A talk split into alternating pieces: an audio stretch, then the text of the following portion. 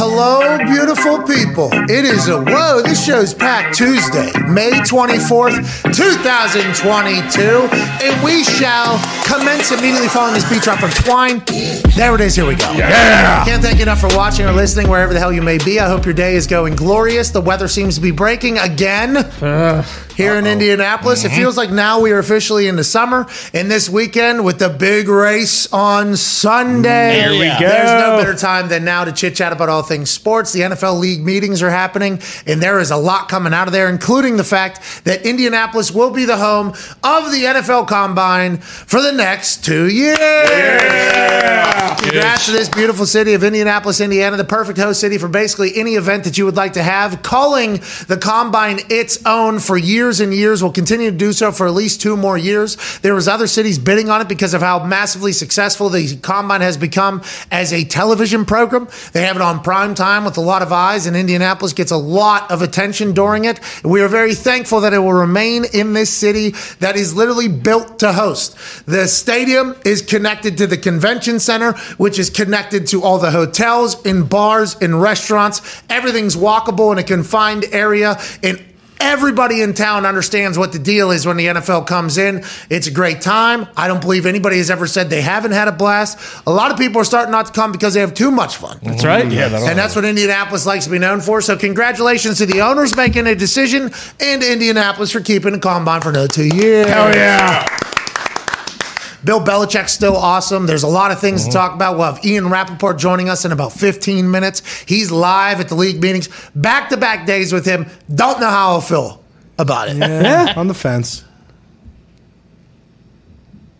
He's boots on the ground, though. He is. Boots and Boots he's on going to be ground. so pumped that he can booze in Indy next year again. Yeah, he's going to be pumped to Yeah. booze in Indy. I wonder if he's boozing at these league meetings, trying to get more and more inside sources. Because Roger Goodell was down there chit chatting about the new diversity coach program they got going on, and hoping to hire more ex players, I believe, and candidates of uh, minorities and everything like that. So Goodell's there, ownership's there, GMs are there, coaches are there. Hopefully, Ian Rapoport's got more news, and he's been tweeting a storm uh, this morning about breaking news. Can't wait to chat with him in 15 minutes. Tom E. Curran There we of. NBC Sports Boston will join us in the second hour. Always good when old Uncle Tommy stops by. Mm-hmm. That's right. He's been boots on the ground at the OTAs, and allegedly Mac Jones looks vastly different than he did last year. He's yoked, he's shredded, he's got a jawline. Hell yeah. What are the Patriots up to this year, other than Bill Belichick saying, well, we'll pick a play caller months and months and months and months. Michael Vick will join us in the third hour. There was rumors that he was going to go back to playing football for the Fan Control Fan Craze Football League, which has its last games this weekend before the playoffs. I'm not sure that's the case. Can't wait to chat with him and hear what he's got Yeah, going on. Yeah. Life should be good. AJ Hawk will be here in about an hour, and the Toxic Table is here looking better than ever. At Ty Schmidt, I do believe it is your time in a rotation for the shirt 15% discount. Oh. That is Oh. correct. I love this shirt. It's what is it? The for the brand left, Left chest, chest. collection. Left chest collection, Nice. Mm-hmm. which is different than the for the brand middle of the sternum collection. That's that's right. which is vastly different than the Pat McAfee show left chest. Collection. collection. Much different. This is the for the brand left chest spring collection. Bingo. 15% off all of them. You wear it on a regular basis. I do. Like the shirt. Oh yeah, I honestly probably wear this. I would say four to five days a week, whether it's at home just lounging around or Very it's on here. you, Ty. Wow. We I love you. this shirt. Let's go. Appreciate you guys. Shout out to the fire department in New York, by the way. Yeah, shout out. Go to store.patmcafeeshow.com. You can get Ty Schmidt's favorite shirt that he has uh, in our entire collection for 15% off right at the top. No code needed. Numerous colors available. Yeah, that's right. It's always nice. And sitting next to Toxic uh, Ty at the Toxic table is at Boston Connor with an incredible mullet helmet. Um, Boston Celtics without the defense player of the year seem to be better than they've ever been.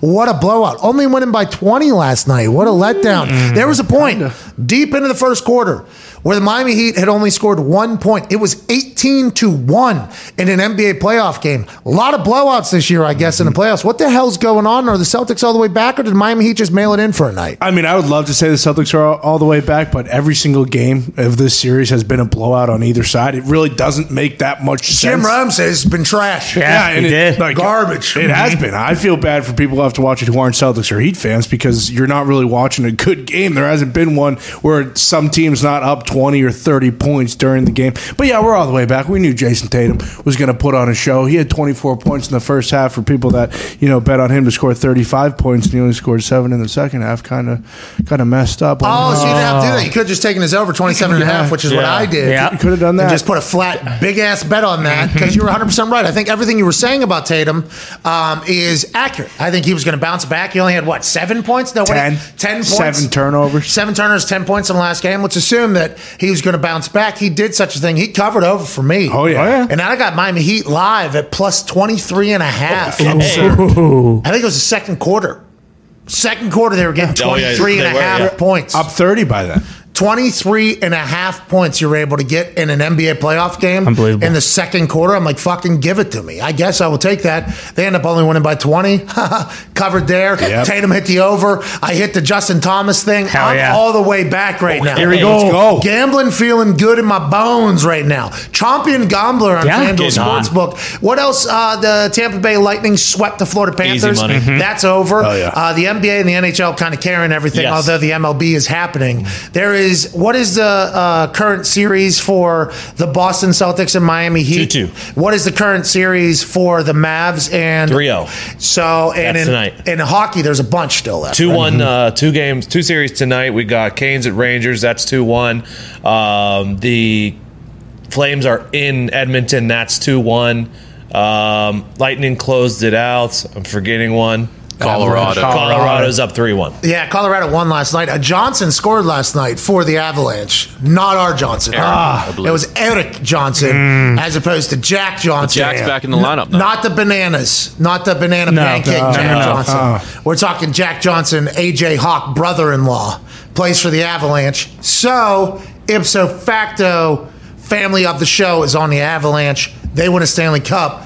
We are bombarding the Stanley Cup day that Jack Johnson has. Former That is Penguin as well. Yeah, he's definitely a Penguin. Oh. Got paid well with the Penguins. Yeah, very well. Didn't he? Handsomely. Uh, Nick, uh, NHL playoffs going well, you guys would say? I think so. I think it's about as better than anyone could have expected, to be honest. I think uh, being on ESPN and TNT is massive for people just scrolling through and just stumbling upon a, a game because they've been electric. You get in there, and we always talk about how much better the playoffs are than regular season. Play 82 regular season games, it's way too many. You get in the playoffs, everybody's going a mile a minute, the pace is high, big hits, goals. A lot of goals this year, too, which is nice. Yeah, which is great. I mean, that Battle of Alberta started 9 6 or Yeah. something Yeah. like that. And I've found this fascinating because this is happening in two sports here both the NHL and the NBA. TNT and ESPN are competing. Oh, yeah. Because it's every other day for every other sport. So last night for the NBA, I was watching the pre show. Two nights ago, I was watching Chuck coming in on a horse. That's and right. The whole thing. Last night, I was watching uh, Malika and Jalen and Stephen A. and Mike Wilbon. Mm-hmm. Right. I believe, right? They're com- Jacoby, too. It, Jalen and Jacoby. Jacoby does one of the uh, like sh- hits from the court as well. okay. Yeah. Who does that for Turner? Um, it's I not don't know. Doris, I don't think. Do they have like someone they throw to on site? I think it's just those guys on the panel. Yeah. I'm not sure, but they are competing. So like mm-hmm. it's hard not to just be like, "Oh, this show is going against the other show because it's every other night." And in the NHL, they're doing the same thing. Turner's show versus ESPN. Where's Wayne Gretzky been? Great question. Biz chugged. Okay, how many how many cans of Red Bull does Biz got to chug? to Carry that thing over there. I thought Wayno Wayno was, was, a uh, part of the entire coverage. I thought this guy was going to win an Emmy because right now Turner is doing its thing against ESPN Yes. uh, Yeah. in basketball. Uh, obviously, what is it called? Thir- uh, NBA Talk TV. Yeah, NBA on TNT. Yeah, whatever There it it is. is. Uh-huh. It's fucking unbelievable. It Right. doesn't even have a show because I don't know the name of the show because it's like uh, Turner's Chuck Shack. EJ Kenny. Correct. That is the staple, Uncompetable basically, of studio, Yeah. uh, like kickoff shows. Yes. ESPN though has to go against them literally the next night.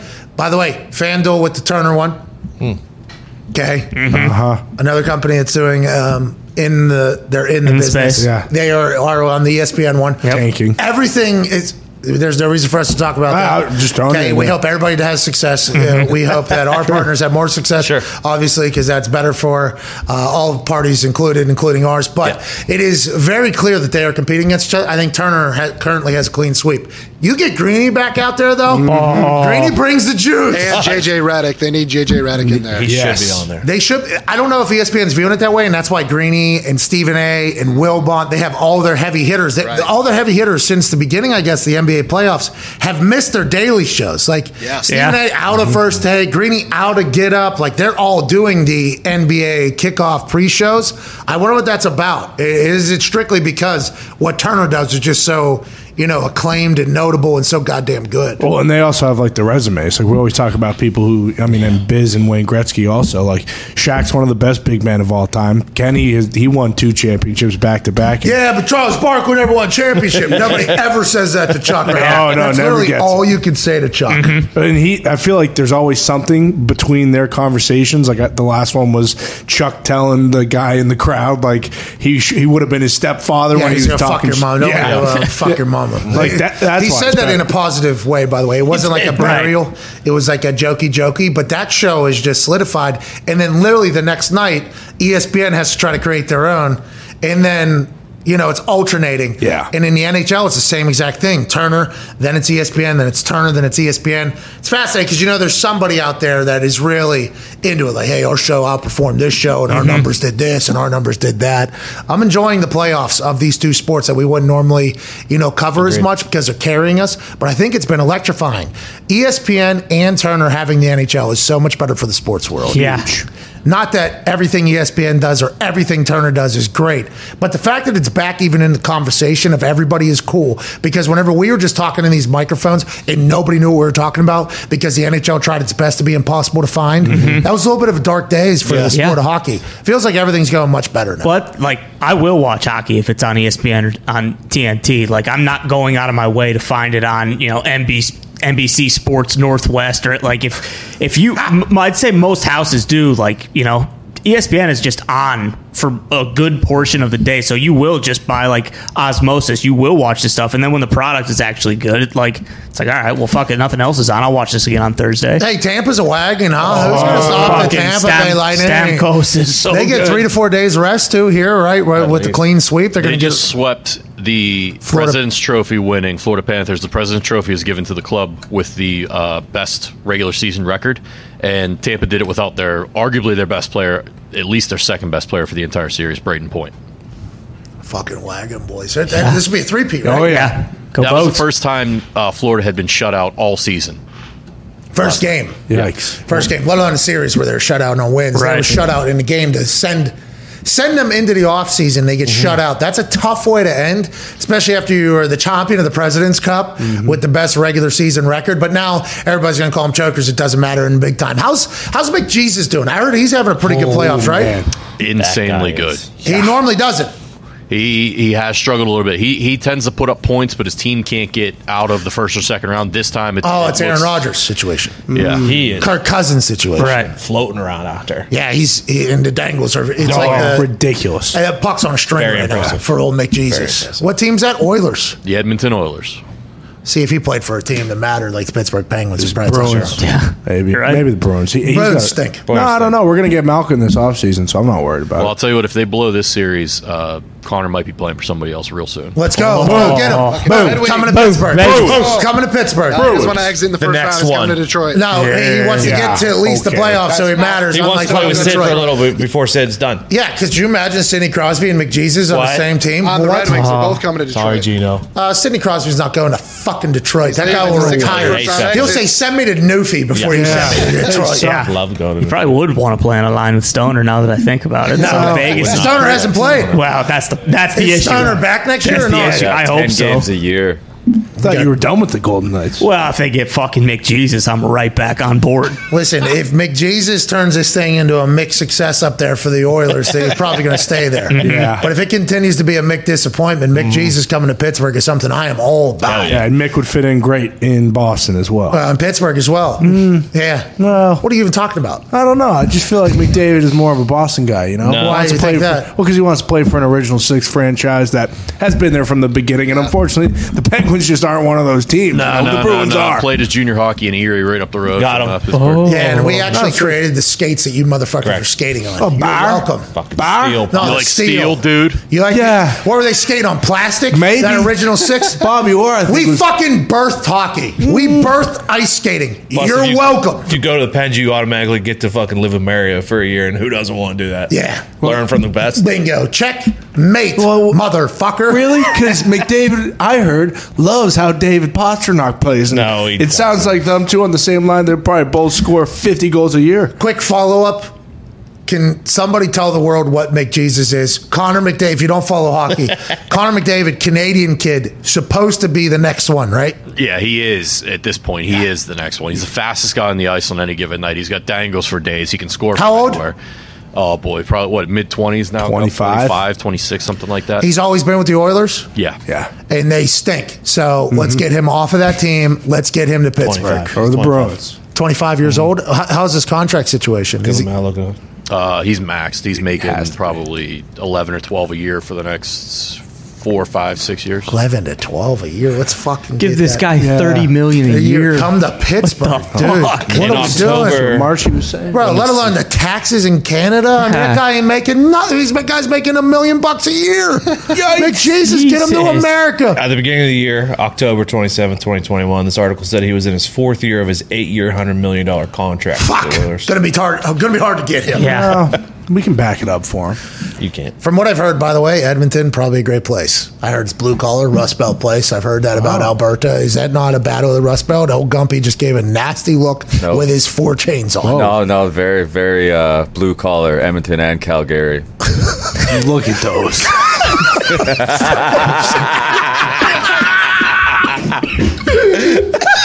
Ice hat.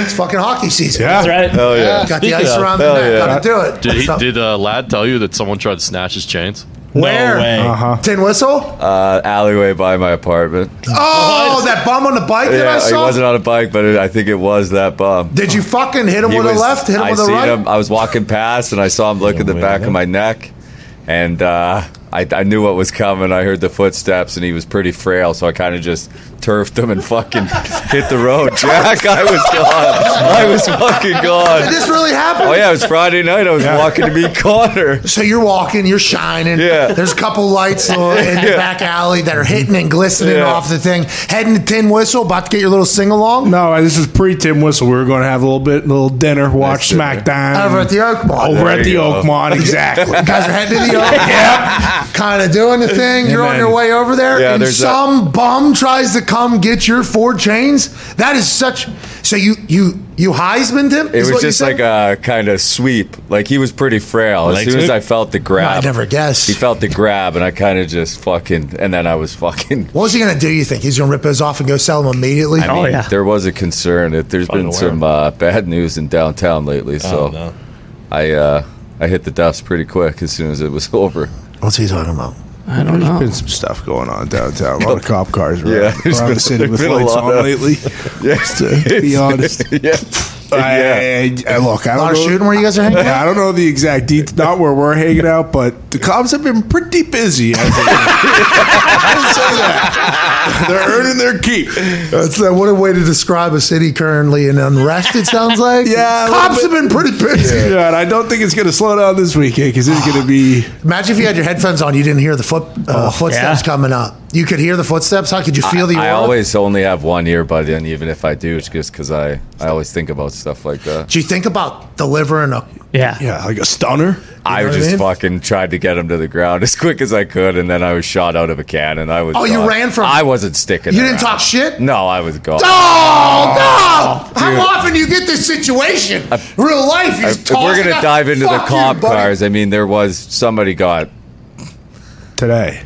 Like when I picked Gump up today, they were already What out time and is it? about. It was 8:30? There was yeah, four of 8:30. them in the tunnel. Four guys, four cop cars. Like Jesus Christ, it's it's Tuesday. What's going on right now? don't go through that tunnel. I Yeah, we're going through that tunnel. I mean, he was he was sweating bullets by the time he got I up was- to What happened? My oh, I just got was attacked so- and accosted. Somebody almost robbed me and I ran. Like, all right, let's go get some espresso martinis. That Hell yeah. sounds like I need. Jesus. Glad, glad we're airing this out right now. I, didn't, I, I just, this- Yeah. I didn't know this happened. You should have bounced that guy's head Oh off the my God. concrete after. Are you kidding me? How often do you get that opportunity? I don't know. I was. I always think the worst, so I just got out of there. Anyways, happy you're okay. Yeah. Happy the chains are okay. Only had two on. I would not like people to judge the city of Indianapolis off of that Sure. No. incident that happened Right. with Dumpy. No. Follow up. There does seem to be some fuckery that's happening Some the stuff city. going on down there. Shout out to the Indy Police, Police Department Department. because they're they're crushing it right Except for the guy that decided to shackle me. Oh, he doesn't work anymore because he was driving drunk, crashed into a car. Oh, okay. So, hey, they, they got the bad eggs out then. Yes. even more. Everybody so. else there, every other police officer that I've met from the Indianapolis uh, Metropolitan Police Department has been nothing but the very nice. Try to take care of society. Everything. Mm-hmm. There's obviously some situations I don't know of that have probably taken place where people are like, "Oh, these are," but the person I just so happened to get accosted by at 4 a.m. on a fucking Wednesday morning Yeah. or Tuesday morning is, I guess, the biggest asshole of all time. He's gone though. I guess. Massive prick, and I mean, when the Indianapolis uh, marathon was going on, all those police Super officers, nice. yeah, very cordial. Super nice. Friendly. Fire department, super nice. Oh yeah, Just been very busy. yeah. Yeah, a little too busy. Police been too busy. Yeah, I mean, way too busy. Tuesday. Joining us now is a guy who tries um, to stay busy, but then he boozes and forgets he's supposed to be busy, and then he leaves shows like ours out in the middle of a wasteland of no, no, nothing. Yeah, Right. Bullshit. Senior NFL insider for the NFL and the NFL Network, live, boots on the ground at the league meetings right now in Atlanta. I don't know where they are. He might have been in a layover I in Atlanta. Atlanta. I think it's Atlanta. In a, he was in the Delta Club, so it was before he left the airport. He did this just yesterday for two days in a row. Ladies and gentlemen, Ian Rapoport. Rap sheet, what's up, pal? What's up? Uh, I actually lied to you yesterday. I didn't mean to, but I did. I was not in Atlanta. I was on my way to Atlanta, and then my flight got delayed for five hours, and I was eventually there, but much later. So I would never want to be not truthful with you, so I wanted to come clean on that. Well, that's very nice of you because we know you would never mislead anybody or give any misinformation at all, like Right. on contracts or who's interested Right. in who or whoever's next. You would never do that, Ian. Not you, not in that Right. suit, at least. Maybe other people, but not me. No. Well, we're happy you got on the flight. We're happy you're safe. We're happy you got to the league meetings. How's the energy? How's the vibe? Is everybody there? This is in the middle of OTAs. It seems like a pretty poorly timed thing. Are coaches there? GMs there? Who's all there, Ian? So these league meetings are usually like pretty sleepy, right? It's it's May and there's not a lot that needs to happen, right? Because generally rules are kind of in place and you know, I would say sometimes there's like a couple different odds and ends that needs to be handled, but usually these meetings are kind of perfunctory and short. This is a little different and honestly it's kind of awesome because of the NFL's accelerator program with uh, diverse minority coach and GM candidates. There are more than forty, uh, more than one per club, uh, more than forty, you know, minorities who are uh, rising young coaches or GM candidates, and they're all here and mingling with owners and sitting at their tables, sitting in on the meetings. So you ask about the energy, like pretty awesome. This is like it's been really fascinating, not just for me, but for a lot of these young coaches and GM, GM candidates who get exposed to stuff they don't usually get exposed to. Who uh, saw Goodell talking on Good Morning Football this morning? Seemed like he was optimistic about it all. Now he's going to have to be because he represents the entire league. But it felt like the way he was speaking about it was like a lot of good actually happened in that regard. They've been trying to figure out how to do this the proper way with the entire uh, pipeline. I believe is the conversation. Yeah. There's only so many jobs. He really feels like this is something that is working and something that they're going to continue to do in the future. It's like a job fair almost, like a networking festival almost for people. Yeah, it's kind kind of like a networking festival. Like there's some, you know, speed dating is not a great term for it because that sounds kind of lame. But there was a thing where like owners sit at a table and then different, you know, rising executives or coaches sit with these owners and just talk. And this is one of the criticisms of the way the owners hire is because a lot of times they just hire the people that they know or the people that they know have are you know familiar with well that leaves out a significant portion of candidates a lot of times diverse or minority candidates. So now no one has that anymore. Now owners are meeting a whole new pool of people. They're realizing that the pipeline is actually pretty strong a lot of good young candidates and i hope it makes a difference. And it seems like the owners here are taking it very seriously, which is really kind of the only thing that matters. So they're not. It's not an interview. It's just a conversation. And how has there been Yeah. guidelines given on like how it's allowed to go, what it's supposed to do, or is everybody like, hey, play it cool? And Dan Snyder's like, no, I'm gonna fuck it up. Like how, how you know what I mean? Like how how how did they judge it? Just put everybody in a room and said figure it out. Was there like actual you know like expectations on what this should be, or how? Because the way No, I think there's the way Goodell some- talked about it was super. Yeah. Like, hey, it was. He thought there was a chance it would be like a dance where a lot of people would be on one side of the room, people would be on the other side of the room. He said that wasn't the case at all. He saw talent everywhere and everybody talking, and it Yeah. sounds like a smashing success. Now Goodell has to say that, but it honestly felt as if it wasn't, he would have found a way to talk around it. Is that kind of what took place, and what was the expectation going in? You think by everybody? Okay, well, I'll start with the second part. The there was from some of the really like top candidates, some of the guys who've been there who've either been head coaches or have interviewed for jobs. I know there was some sort of eye rolling with, among the candidates, like, why do we have to do this? So yes, there was that, but it seems like at least I'll say this: the people I've spoken with are pleasantly surprised about how good it's been, the conversations they've had, the fact that the owners have sought them out to like get to know them. So like I know Roger Goodell mentioned the sort of middle school dance part of it. From the candidates I've spoken with, it hasn't been like that because owners have sought them out and been like, I want to hear I want to hear you. And like that's you know, all the criticism about the way that owners have hired is like they only hear from a certain population. So we see the same teams interview the same like six candidates. Hopefully this year it's not like that. Yeah, and if a team like every team's in there, right? You said because if you have Yes. an opening, Every owner's here. If you have an opening five years from now, maybe two years from now, three years from now, the hope obviously is, oh fuck, I remember what's his face or her face Right. that I met in uh, Atlanta, the place that Ian Rapoport was five hours late for, sure. and then I got a chance to chat. Like that's the the spark, right? And that's how you know you the networking whole part of it is going, right?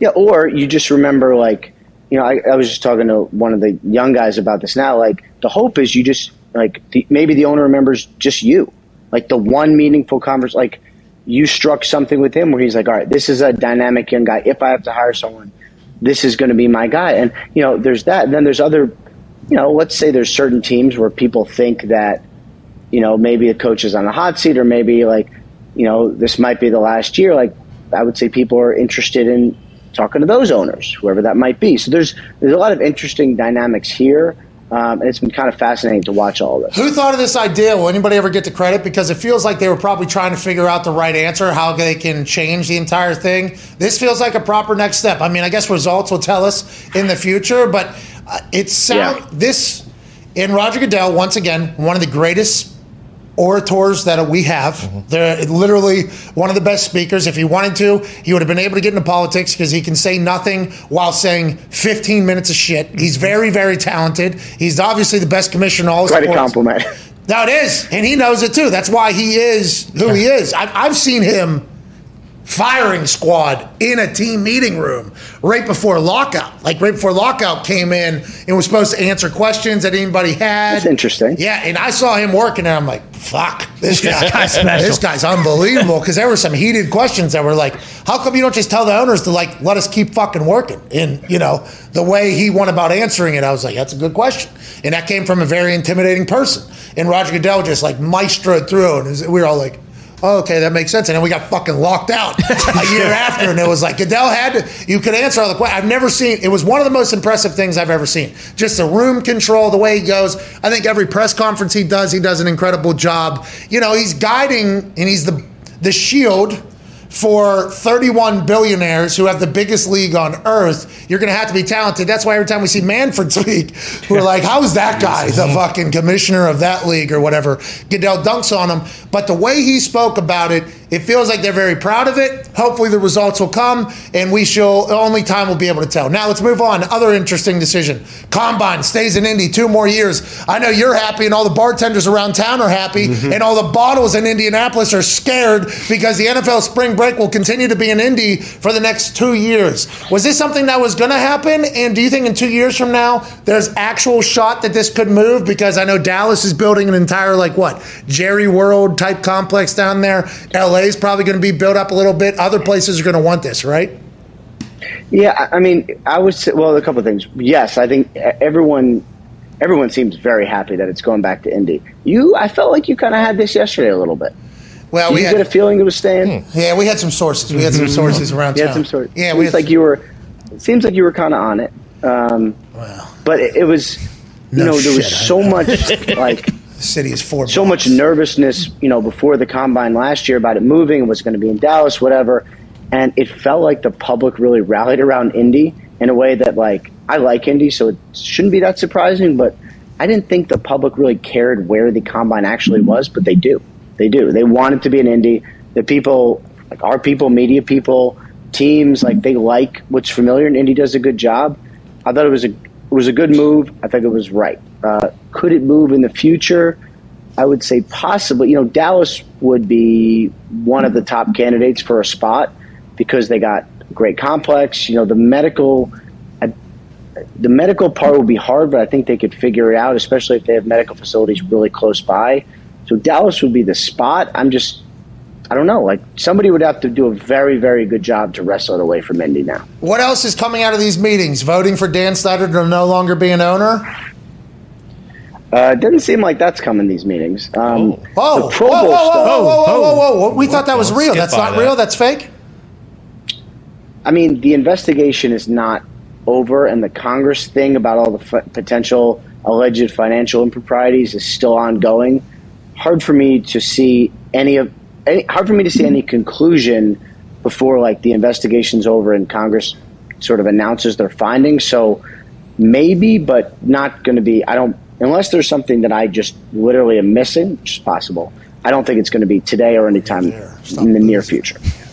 Um, Stop the boozing. Pro Bowl stuff was interesting. Did you like that? Uh, I saw you see break that? that? about how you know. I, I think you pitched a seven on seven or a flag football or something like that. The NFL is discussing the Pro Bowl week and ways to improve it, including possibly eliminating the traditional game and using the Sunday to showcase players in it. Essentially, what are the alternatives? Ian, I have gone on record numerous times about alternatives and what I think would be better as somebody that played in it, experienced it, was let down by the entire thing, and now a fan and hate watching it. So mm-hmm. I think there's a lot of ideas, a lot of big time brains. I think it should become a skills challenge. You know, I, I think that should happen, and there should be actual prizes and awards and match to donations. Get the speed back, get the long ball back, get the quarterback carousel back. Get hey, have the kickers kick against each other, punters punt uh, against each other. Have the whole, have it be a celebration of talent with actual prizes and a charity side on side. That's what I think should happen. I think that we might see some of that. Everybody really likes the skills challenge, uh, and I mean, so do I. I think it's like really fun to watch. So we might see some of that. I think a seven on seven is possible. Better question for me is like, what are the linemen going to do? I mentioned, not that anyone cares about my opinion. I mentioned just miking them up and having them like sit there, maybe having a water uh, in a cup and just commenting on the seven on seven game. That would be fun. Um, or dodgeball. You Could do dodgeball with the lineman? Kickball. Well, something like that. Just let the lineman go sit at a bar. Yeah. And just give him a free tab. I mean, I wasn't going to say it, but like, yeah. It- let him, uh, uh, or mic him up at a bar. Would be, uh, mic him up. Let him watch the game. And I don't know Don't you even wanna- mic him up. I, I, I think just naming them to the Just send him to a bar. Just send- With a have- bit- and then like the NFL covers the tab. Yes, give them a nice room, give them a tab, have the camaraderie, uh, celebrate be the onto something. celebrate the fact that they're Pro Bowlers. Like, hey, you were at the top of your thing. Maybe have some legends come in, go ahead and mingle, do your Drink thing with them. Yeah, just let the just let the O lineman drink. The fact that they got a fake act like they're Yeah.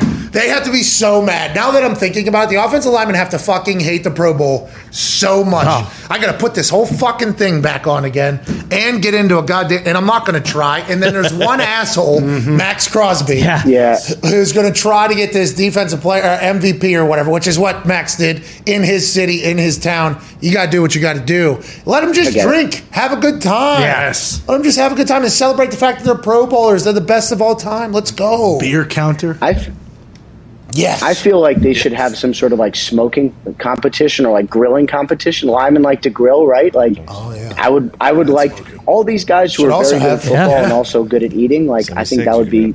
I'd like to watch that. It should also have a smoking competition, I think. Like, not food. I'm talking like maybe. Oh, I don't. I don't condone that. Well, you're a uh-huh. booze hon, so Right. Of course not, nobody really. Pick your you poison. know, the hypocrisy in your statement is vast, but we won't talk about that. It would be nice to see, you know, maybe see who can perform the best Yeah. at Cloud 50. Sure. Yeah. Individual case race, maybe. Yeah. There Every we go. lineman gets a case. Now we're talking. There we go. You can just bet on Maybe who. it's the AFC keg versus the NFC keg. Oh, there it is. There it is.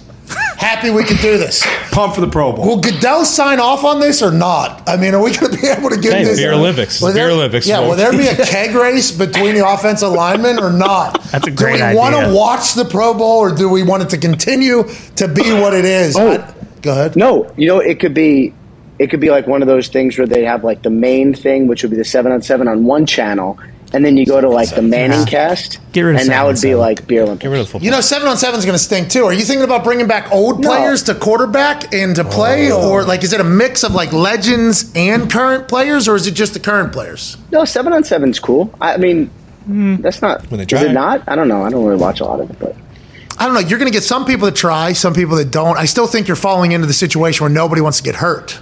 Know, right. That that's a good point. I think that's kind of the thing they're figuring out. Like, if everyone was at the same speed on the same page, I think that would be fine. And and like all these guys train in the off season. So if you're a receiver in your training, that's basically seven on seven. I mean, there's some more things. I don't know. I think they could figure. Yeah, but the timing of when the season ends and when the Pro Bowl is in people, some people's training regimens. You know, some people take like a month off. Some people don't. Some people don't take any time Yeah. off. Some people are always on. It's just a fascinating thing because the NFL is the only All Star or Pro Bowl that happens at the end of season. Who was that? It was that Goodell saying there's no fucking keg race, Ian. Aw, come on. no, but uh, it was some idiot always calls me when I'm on your show, and it's really annoying to me. Anyway, Neuralink. Yeah, it's Oh, Pelissero. yeah. It's Pelissero. probably Pelissero. Anyway, He's in Mexico hanging out. Anyway, is he really Wow. taking the league meetings off? And Neuralink unplugged and went down to Tulum. Well, Goodell's there I to talk on his. his. Uh, he, he tweeted about it. I think there's some sort of anniversary situation going. Oh, happy anniversary! Him and his wife, 10 years.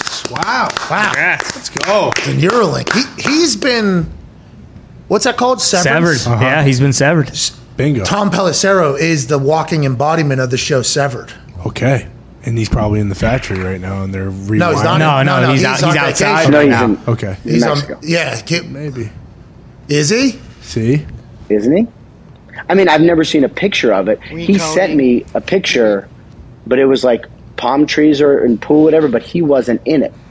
There he is again. again. There he is again. Fucking enjoy your anniversary, dude. You're unplugged currently from the Neuralink. Come on. You don't have to be here. Jeez, Louise. Any rules Don't changes or anything else happening here? Uh, the, this is like minor, but they're going to discuss when, like, are the for cut down day. Does it go to ninety to fifty three, or does it go from or fifty five, or does it go from ninety to eighty five to fifty five? That's another thing that's going to be discussed. Kind of a minor deal, but No, it's not. That's huge for players. The multiple cuts is big for players because when everybody gets cut at the same time, mostly the guys kind of fall through the wayside because you're trying to collect players. When there's multiple cuts, other teams can pick up guys that have already been released. Like, okay, we need to do this. There's op- more opportunity, I think, for guys to make teams personally with multiple cut downs. Yeah, I think that's right. Because now I think about it, like what teams will do is, let's say there's a veteran who you respect, but you have to cut. Like you might cut him early. Yes. Let's say, you know, the 85 cut down to give him a better chance of latching on somewhere. Like I could see that, and we did that last. The NFL did that last year. I think it worked out fine. So like my guess would be that's back, but. Well, uh, that- that's another thing that's going to be voted on. Seven years ago, that was just the norm. It was like 100, then it was down to this amount. You had to get to this number, then you had to get to this number, then you had Yeah, there were all these different like tiers. Yeah, and then they kind of just and then co- I think COVID changed it where there's like give everyone as many people as possible because we have no idea who's going to be able to practice. And then there's always the numbers game. You know, you lose a tight end. Well, we got to cut a corner then to bring in Yeah. a mm-hmm. tight end over here. It's not you, it's us. Literally numbers game. But with that being said, you're Yeah, probably just a- fucked for the rest It's of your nothing life. to do with you not being good enough. It's just a numbers game. Yeah, it sucks. We lost the tight. He rolled his ankle because he wasn't prepared enough. He was. He actually pulled his hamstring too. He wasn't warmed up. so your dreams fucked with us, and we were the only people that knew about you. But we will try to bring you back to the uh, practice squad at some point. It's inter- like those bottom half of the guys that have on their Twitter accounts and their Instagram right now, uh, NFL player for the blah blah blah, and then when there's just one cut. Oh, man, that that that felt brutal to me, but I assume teams enjoyed it uh, because Yeah. you get more players to choose from. Go ahead, Ty. Rap sheet, will they discuss the new uh, Washington Stadium land deal, or is all of that stuff kind of contingent upon what happens with Dan Snyder? No, they'll. I think they'll discuss it. I imagine that's going to be a topic here, and uh, and there's a lot to discuss. So a couple things. It was. It was reported to be 100 million. It was a lot more than that. I'm not sure how much, but it was. I was told well over 100 million. It is in not DC. Uh, it is in Virginia, and a, I believe it was 45 minutes away. But there's some traffic there, so it might be more than that. That seems significant, and if you know, if if you're DC and you want a stadium, like was this done to make you notice that? Like there's some there's a lot of things to discuss there. So I would imagine this will be presented. Like they are going forward as a league as if Dan Snyder will be here, and that is going to be the case until and unless something ends up changing. Um, I just saw something on the internet there. the uh, the entire NFL helped Kroenke pay the bill back to St. Louis. Uh, I don't have great details on this, but I believe that as they are figuring this out, some of the bills have been paid, and I believe that is the case. Because Yes, I, thought believe I thought it got the NFL did spirited. I thought it got spirited at the last league meetings where everybody was like, "Nah, you can pay this yourself, Kroenke." And then did they come around, or how'd that whole thing? Did, was that quiet? Is this super quiet? Because literally just saw a link. It was like, "Well, I haven't heard about that since the last league meeting." Yeah, I mean, and I don't, I don't believe it's fully resolved yet. I just think something needed to get paid. Um, so yeah, I don't, I don't think we're totally there as far as that being resolved. But again, like these are the issues when, you know, there, there's some team presidents here, there's some other people here, obviously the young executives and coaches. When they kick everyone out of the room, that's when they talk about the real stuff, and I would imagine that comes up in conversation. Ian, why don't you get in there? Why don't you try to get in there? I would like to get in there. You got a good suit but on. they would probably not want me in there. Would be my guess. Oh, because the hope is though they come out and leak everything to me after. But unfortunately, sometimes when the owners go and have these private discussions, they do not leak to the media. What's that all about? Loose lips sink ships. They say, "Are you the only insider on the grounds right now?" Uh, no, there's a bunch of reporters. Not not a lot, but I would say like ten or twelve reporters here. From all networks. Uh, yeah, so we we got a couple on NFL Network. There's a little ESPN. Uh, there's Athletic. There's CBS. There's a bunch of others. Ari Meirov there? No. You guys kicked him out. AirPods stayed at home. Wow. Oh! no, that's not a shot. Wearing them. No, Jesus. I like Ari. Shot. You're wearing AirPods. AirPods right? is a shot. Ari was awesome Wow, on draft I'm- night, wasn't he? Oh, yeah. Ari Meirov. Thank you all. Thank you, Ari. Thank you, Ari. Let's go.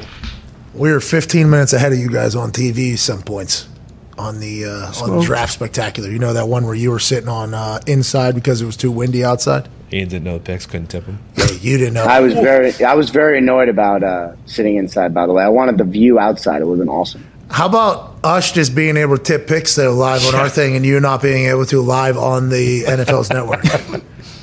You know, we all have limitations with places we work. I, you know that I'm against pick tipping. Just let people watch the oh. broadcast. So magnanimous. You're sitting in your, you know, your marble suite Yeah. at Your the league tower. meetings. And, Was actually, yeah. yeah, and Ari Meirov's just trying to cut his teeth. He used to do fucking real estate. Yeah. In his Yeah, I don't want to do real estate anymore. It's out of my Camry selling these little apartments to people. I want to be the NFL's inside guy. He's He not was- selling them out of the back of his trunk.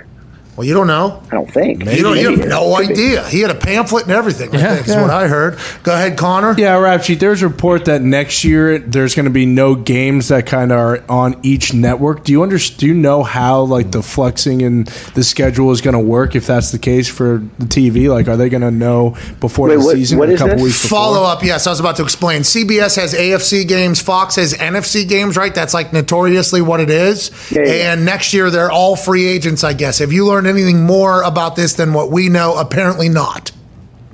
Apparently not. Um, Connor, wait till you. Wow! Hey, welcome to the real world. Breaking. Yeah, rap Already knew Wake up. but I, so Sorry, we'll tell you. It, hey, about, why don't you come on the show more? We'll tell you more Yeah. stuff that's Yeah. happening in the sport that you're the insider of. I mean, I learned a lot about the combine in Indy yesterday. That was informative. That's what I'm. That's what we're saying. Yeah. Like it's starting to become a little bit of us telling you what's going on. You know what I mean? And that's not how it's billed. I mean, that was some. Uh, I don't know if that's going to be the case, but let's assume for the sake that of this discussion that it is. We're kind of going there anyway, right? I mean, I don't know. It, it, I'll say this: like the fact that Fox gets the like, you know, NFC East games, and I w- something would have to be very something would have to change for them to relinquish control of that. But we'll see. I mean, if that is the case, that would be extremely interesting. Um, we had some news here on the business front. Um, Lachlan um, Murdoch, who I'm not sure if this is Romulus or Kendall Roy. Sure. No, it's Kendall. So Lachlan's Kendall. That's what I, Eisen called him Kendall on the Rich Eisen show. I, from what I hear, so I will. I think that's probably what we'll go with. Okay, so Lachlan is a guy who can rap pretty Yep. good. Okay. Yep. Uh, has Not some good, has yeah. some action. What are you talking about? I thought Dude, that was I actually pretty can't solid. deal. I Yeah, can't come deal on. with L to that. the Bars. OG. yeah. Yeah. L to the OG, I dude. can't. I can like. I can barely watch. Like he is amazing, but it is so cringy. I want to cover my eyes and crawl into a hole. But I agree. A lot of the things he does very cringy. The rap, though, was much better than any of us could have expected. Mm-hmm. I, I think. Oh, yeah. Honestly, watching it had to have been. These are like your friends, though. I'm learning about your people watching that show. Like that's why I'm watching the show so I can learn about your vein of people. Ivy League, Yep. yeah, Yeah. like that. Those people, how weird Yeah. everybody seems to be. It's been a nice education course on who I'm doing business with, Ian. That is not my people. If although I, I, did- I have known some people like that, but I would not say that's my group. My my people are much more down to earth. Yeah. Like the people, the people on my golf trip who the same people. Those are the same people. Yeah, by the way. Hooker. Hooker, Hooker. Yeah. Hooker, Yeah, hacker. drawer. That was the same people that I was doing the Hacker, jumping with. Hooker. Those, those my people. Uh, anyways, so Kendall Roy has come out and said to Sara Fischer that Brady's 10 year, $375 million deal, those figures are uh, directionally right. Hmm. So it's an overall fund, I think, for him to be a steward of the game or whatever, or what are they calling him? Yeah. Ambassador? An ambassador of the game and also calling games. So this is Fox saying, even if he stinks on TV, we're still going to have him doing a bunch of stuff that is going to be worth a lot more than that. Is that what your feelings are and thoughts are on that? There's no. First of all, there's no way he's going to be bad on TV because Brady is. Agreed. I, he likes Could be. football, and when Could he, be. Could be. when he, I f- have I have a feeling it'll be like Romo, where you feel like you're just chilling watching a game with him, sitting on the couch, and I think Brady will be good. The funny thing to me is Sober. He's blacked out. All right. Won't hear the bottles clanking around. All right. what Well, Corona Tone, you know, Yeah. Yeah. Corona Tone made some statements at a charity event in Connor's Yeah, hometown yeah. and changed everything about the view of the office on Tony Romo. Not me, my peers in this Whoa! office. I did not hear this. I'm not Oh. up on this news. we don't want to. talk. I don't want you to know because there's no reason for you to know. It is a personal thing with this office in Tony Romo. Tony Romo, though, if you were to do a overall drawing, I think of his likedness in the NFL audience world. I think beginning real big. Okay, Yeah, we huge. love Tony Romo. Then you know he got the uh, Super Bowl big payday, and a lot of people said he got a little comfortable, kind of mailed it in. I think not me. I'm just telling you the internet what I'm reading and hearing. Now Tom Brady, I feel like he's going to come in and probably just take over like everything he does. Right? I mean, he mm-hmm. he took over nutrition and just started opening facilities everywhere, eating avocado ice cream. I think he's going to be great, but him just being associated with the league and with Fox is worth way more than thirty-seven and a half million dollars a year in my eyes, personally. I mean, it's we like we always say with quarterbacks, like you know, every like people would talk about Brady being like underpaid for years with the Patriots. Like, yeah, they're all underpaid. Like, you could, like, how much is Patrick Mahomes worth to the Chiefs? Like, I don't know, two hundred million dollars. Like, I, whatever it is, whatever you could pay them, it's not enough. So, million. Little I would light. imagine Jeez, you're so front office leaning. I cannot Yeah. No, take it's- it. I cannot take it. Two hundred million. You think Patrick Mahomes is worth for the Chiefs? Per year. Chiefs had Brady Quinn throwing picks against my team whenever I was Mm-hmm. playing against the Chiefs just five, six years ago. Now they're on prime time. No offense, Brady Quinn. The team was bad around you. No, he had Yeah, no. right. Brady Quinn Brady had Quinn no. caught a stray there. Jeez, Well, poor guy's like sitting on his couch watching this show on the internet and being like, "What did I do to this?" Brady Quinn's probably working out right now. He is not watching this show, but I was there. I actually saw it. I was on the field when it happened. They were not in a great place just not that long ago. Now with Patrick Mahomes and Andy Reid and Travis Kelce and everybody, they're on primetime television every single weekend. I mean- everybody wants to be a part of the Chiefs' kingdom now. Yeah, I meant two hundred million dollars per year. Like Oh, you okay. can't pay him. No, no, no. Like you know, he's making forty five now, whatever it is. Like he's worth exponentially more. Um, the, what's kind of funny about the the Lachlan Murdoch thing is Fox actually came out and denied Andrew Marchand's report when he said three hundred seventy five million, and now they're saying like, yeah, it's basically right.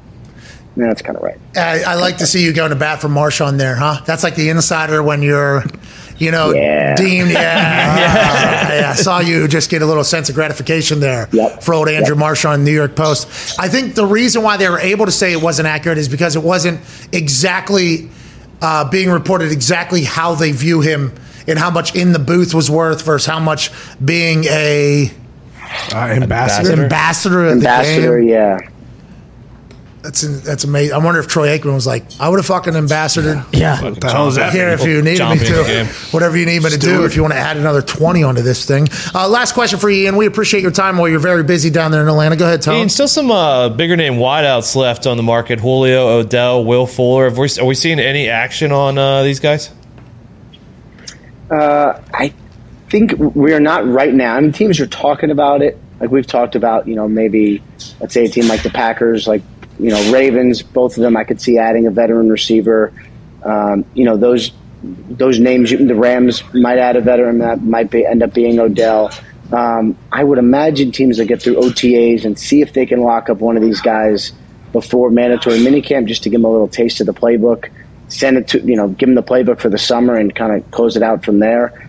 Otherwise, like you're probably talking a couple of these guys maybe signing before camp, or what happens sometimes during the year is just one of these guys waiting for an injury and being like, if someone gets injured, I will force a team to pay me what I want because a team will have to sign me. Like that, there'll be a couple where some of these guys will be signed late and then become key parts of the team, but only because the team lost someone and has to pay a veteran receiver.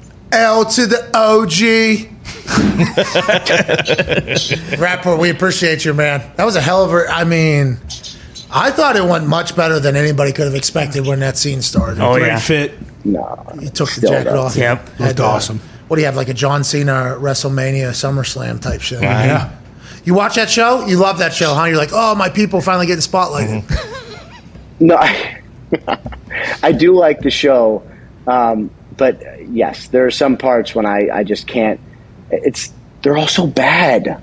Yeah. They're just terrible. That's what we're talking about. With, yeah, that's your. Yeah, that's what we're saying. Your people. I'm against all of that, by the way. Just so you know, on the record, You're against. all Greg. This guy's Greg. Yeah. You're such a hero, dude. What's up, we, cousin we Greg? appreciate the hell out of you, Ian. Uh, thank you for joining us back to back days. Let's, you know, I don't know if you're going to break any more news today for maybe a third appearance in three days this week, uh, but how long is this league We'll see. meeting for? How long is this for? Uh, through today, and then I leave to head back home tomorrow. All right, well, safe travels. Enjoy the booze down there. Atlanta, oh, Atlanta, watch out for Yeah. the snow. Be careful. A lot of snow down there, Ian. Blizzard coming. A lot of snow down there. You venture outside of that hotel right there, you're going to have four to five people with a whole blizzard in their pocket. Be careful. Looking to see if you want a little sunshine in your Want to go face. skiing? Yeah, hey, you want to go ahead and take a little trip to, oh, I'm wide awake, Ville. that happens down there in Atlanta. Yeah, me neither. It's not my thing, but I am the type of guy where people pitch it to me all the time, I guess, especially in Atlanta where you are now. Enjoy yourself. Be safe. We appreciate you. Ladies and gentlemen, Ian Rapoport. Joining us now is a man who never misses, does he? No, no, no, no. Yesterday, he took the opportunity to go ahead and make fun of one of his closest friends and his mm-hmm. immunized status and everything like that. A guy who is not only a college football national champion, a Super Bowl champion, a Ryder Cup champion, and a COVID survivor. Wow. That kind of just gets thrown in there at the end, but that's does. almost the main event. Yeah? What Yeah. a resume. Ladies and gentlemen, AJ Hawk. How you doing, Aaron? Great. What I didn't never heard about Goomp getting rolled by a, a methed out bum. What happened? Just heard about this in the first hour as well. We spent the first 15 to 20 minutes chatting about it. He had his four chains on, heading to the Oakmont, which is a local establishment here. Great bar, great food. Unbelievable. Quite a walk there for Gumpy. Had, had to go through an alley. Um, somebody ran up on him, tried to grab his four change. Mm-hmm. Gumpy hit him with the Heisman. He, the guy hits the ground. Gumpy runs away out of fear of his life. Doesn't tell him to fuck off. Doesn't do anything else. Just classic champion of being hospitable to these people. Oh my God. Gumpy's okay. Did you think your life was in uh, danger at any point? There was a thought. Yeah. Yeah. Because of what's been happening downtown once again. A lot of police activity here downtown Indianapolis in different alleys and such. AJ Hawk, I'm learning from the downtown boys that maybe downtown right now is not the safest place to be. But I digress. It's only in certain areas, I would assume. Yeah, we're mm-hmm. good. Yeah, we're all good. Right AJ. by us. But But Goopy, hey, that's a, isn't that a scary situation, Goop? I mean, if you're wear, if you were wearing those four chains like you're wearing right now, you're almost asking for it. But did They you were feel tucked in. threatened They real were, by they were tucked person? in. I don't I don't let them out when I go out. They're tucked in. Was the person like coherent enough to make you feel threatened, Yeah, like they walked past me. and then came back around? Yeah, I heard the footsteps. Okay. That AJ, could have ended badly, man. wearing Good for you. for him, what are you talking about? AJ, this is an opportunity to fucking Hoya a guy. You don't get to do this in real life. He's babyface. Gets to punch somebody in public. Babyface. Doesn't happen. Now, I guess you could think maybe he's going to grab his poop with his hand and shove it in your face, or Yeah. give you some sort of disease, or stab you, or shoot you, or something, which I guess does happen around Indianapolis on a regular basis. But I'll tell you what, once you hit a Heisman on him, he falls. The restraint to not even be like, All right, you now you're fucking dead." dipshit. yeah, yeah, that is amazing to me. That The is fact that he fall it, that he fell though when you just hit him with the Heisman, then you would think, okay, this is Oh, I can this fuck. is a target rich environment where I can jump on and get some ground. yeah, I was just thinking about getting the fuck out of there, dude. That's all I Nah, was that's thinking smart, about. Hey, we got respect for that. Yeah. Hell yeah. Hell yeah. It does. It does feel like a lot of the, um, you know, Rockstar Brains people around here are ha- having the same thought, though. Like, oh, this guy just attacked me and cost me, tried to rob from me on the street. Now he's in a precarious situation. You go learn today is probably mm-hmm. what a lot of us potentially immediately think. But we're not in a situation. You got out of there safe. Got to the Oakmont. Food was amazing. Yeah. unbelievable. Food was amazing. Ice cold Bud Lights. Wide. Dripping sweat, I guess, though. Dripping sweat. He'd just been attacked by a methed out homeless man. And there's a chance if this is the same methed out homeless man that I know, if Gumpy hit him in the face once, he he could have died. I think because he was very very frail. Well, we would never want that, of course. Exactly. Not No. somebody that's going around trying to rob people in our streets and poop all over the place. Not dead, but a, a lesson should have been sent. Gumpy did that with the Heisman. Yeah. Uh-huh. Probably broke his femur. Oh, there's not a lot of situations though where you're, you know, Completely in the right. Free free hit. yeah. Well, I mean, there is some other things going through my was- head. I was on, gonna say- you know, well, he could have had some buddies hanging around the corner ready to jump Goop though. It's a good Oh, thing he got out. go. Now we got a ten piece coming, a bunch of meth out bombs. Let me Yeah. see your ID, son. Yeah. What's, Yeah. What were you thinking? What are you talking about? Why are you? You have a toxic look to your face right now. I mean, a despicable. I mean, Gumpy and I are on the disgust- was same it- page. Was that person wearing a mask or no? no, it was but Connor. You know, let me Yeah. see your ID. Where you live? yeah, if Where you and I are, yeah, I mean, he, he talks to the cops. What, what are you doing here, Mister Canadian? fellow? Uh, have to go through the entire visa situation with the local officer. Oh, you're right. Okay, yeah, yeah. Uh-huh. Well, you see, I'm in the process. Yeah. uh, there's a whole. It's filed. Good move, Goop. Good, good move. We like you here on the show. Yeah, just keep Yeah. run. Well, Jesus. I do have some bad news, and I mean, there's no better time than now, I guess. Yeah, didn't want to have to do this. Oh no. Gumpy's gonna have to go back to Canada for a little bit. No. No correlation to the bump. Not no, because no, no. By the way, we don't know. He he beats it- the wait, fuck out of and that bum. You know what? You made it, son. He's, he's true American. American patriot. It's part of the whole process. He's got to go back for like a month or two or whatever, and then he can come back. It's a whole thing right now. Be- believe me, it's a whole thing that is going on right now. He is he is legal. He is 100 percent okay to be where he's at. But we were told should probably head back within the next two weeks so that we can continue this process or whatever. Wow. Well, isn't it going to take him three weeks just to get back into the country with all the quarantines and stuff?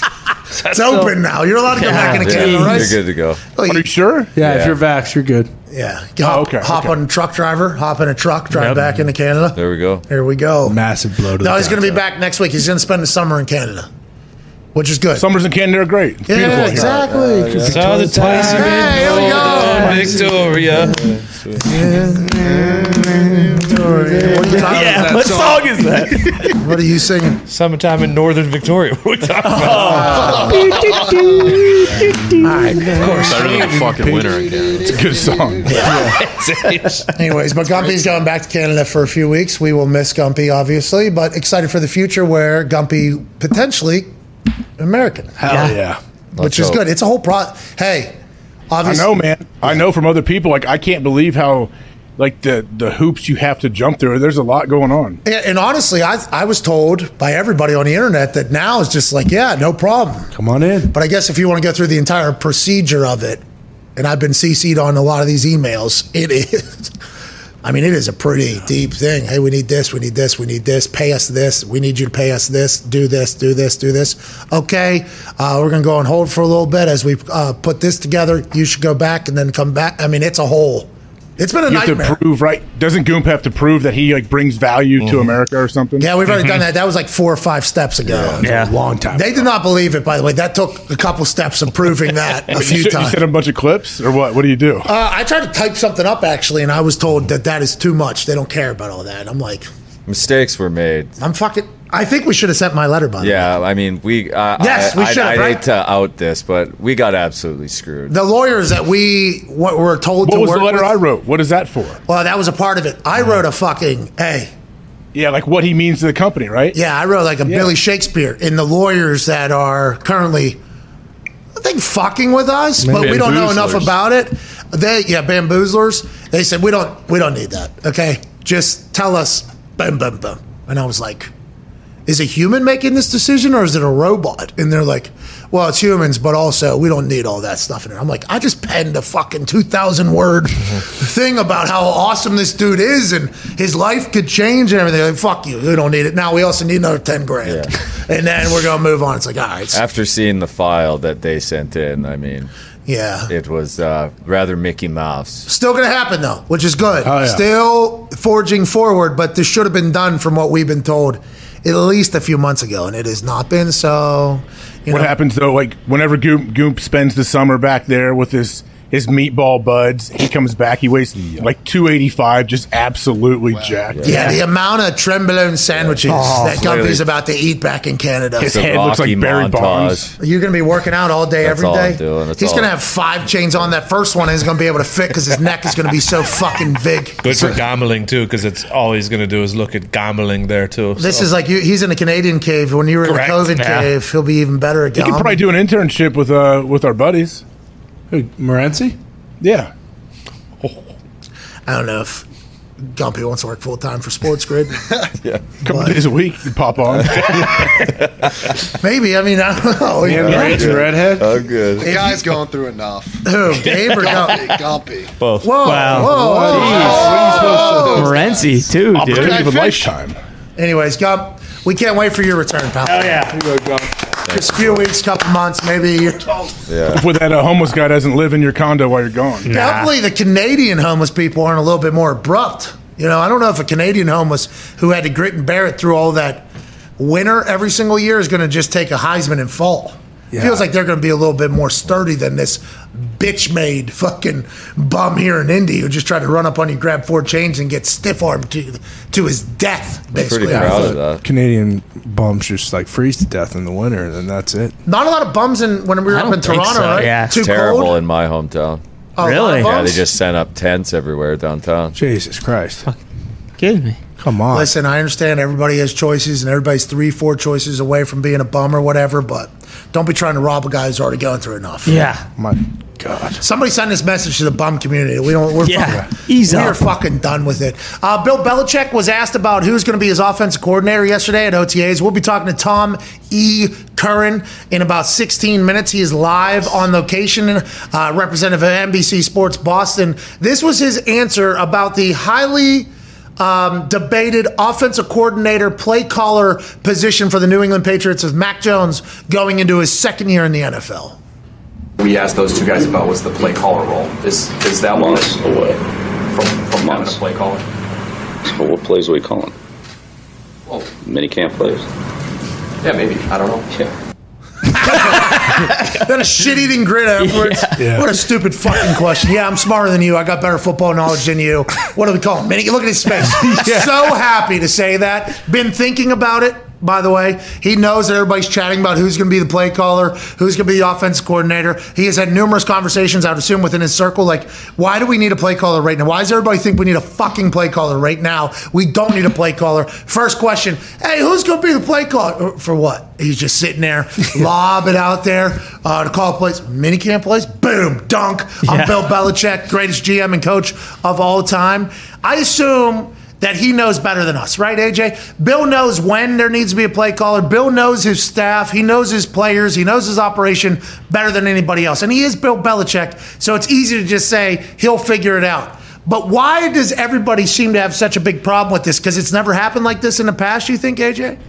People have an issue with it because he he's not giving them all the information. Like people feel like, hey, isn't it easy just to tell us what's gonna like what's gonna gonna happen in the season? Like who's gonna call plays offensively, defensively, and when he is evasive and he is Bill Belichick, people want to know more. I think that's what makes it a bigger story. Do you? I don't know. I, I think the story was already big before he even gave this. Because It is because of his resume, because of what he has done and all that he has done in the past. I think you you are thinking very similar to me. I'm like, well, hey, Bill has a plan. It's, it is not his job to tell us his plan. He should not have to tell us his plan. But also going back to this comment, I love how he handled it. But yeah, they are calling plays. They just script them all, and they're doing walkthroughs every day, and they're doing all that. Like, and if they do OTAs, they are running plays. But yeah, it's not like someone's in the moment. Okay, first and ten. Okay, now we got second and seven. What are we going to call? It's not that like bam bam. Yeah, and I think at this phase too, it is literally scripted everything. All scripted, yeah. Ones do it, twos do it, threes do the same exact plays, just shorter. So great answer. He felt like he had checkmate to the question. Mm-hmm. He had to feel good about it. Uh, what do you? Th- Connor, do you think he's leaning towards somebody? Is there actual open competition for Matt Patricia, Joe Judge, and whoever else is on the offensive staff to call plays? Or is it going to be like how Darius Butler told us the defense, or Kyle Van Noy told us how the defense, or Ninkovich us how the defense is? How literally weekly there's a different play caller almost on the defensive side of the ball because of a different feel, a different scheme, a different strategy against a different team. Some people are better at stopping the run versus the pass. Is that what he's thinking? Is there any information we have other than us all speculating on what Bill Belichick is doing? I don't think there'll be a decision anytime soon. No way. Yesterday, he was the one telling Mac the plays for the uh, practice. I don't think that'll continue to happen, but I assume it's probably going to be preseason games. They'll go every other. So maybe Joe Judge does one, maybe Patricia does one. I still think Bill could be the guy calling the plays. I really do. Um, but we'll see. And it's also who Mac likes, right? Because like that, I think is the biggest part of this whole thing is that he is going into his second year. The OC that he worked with McDaniels was a staple in New England for a long time, and now he has to kind of switch who the OC is. I don't think it's going to be a problem, but I mean, we're going to find out pretty quick if it is a problem because we'll get blown out by Miami week one. Mac Jones looks incredible. Uh, he's got a good jawline, seeming to become an adult. There, uh, th- I believe it was Bourne said he's like a pros pro now. He was in the weight room the entire offseason. He looks really good, and his stomach is gone. He's in the best shape of his life. That's via NBC Sports Boston Patriots beat uh, report, which we'll talk to Tommy Curran here in like 12 minutes. So he got after it. He's changed his body. He knows what the NFL takes now, what the NFL season is like. Everybody calls him an incredibly intelligent player, uh, high football IQ, both uh, in the meeting room and on the practice field. I'm excited to see where Mac Jones goes as he continues to become the best version of himself. Justin Herbert, now 245 pounds. 6'6, 245. A photo Can has move. and can move. A photo has surfaced of him looking like a fucking avatar. This dude, everybody's saying he's jacked and he's yoked. Shawne Merriman said Herbert might be able to take a couple reps for Bosa.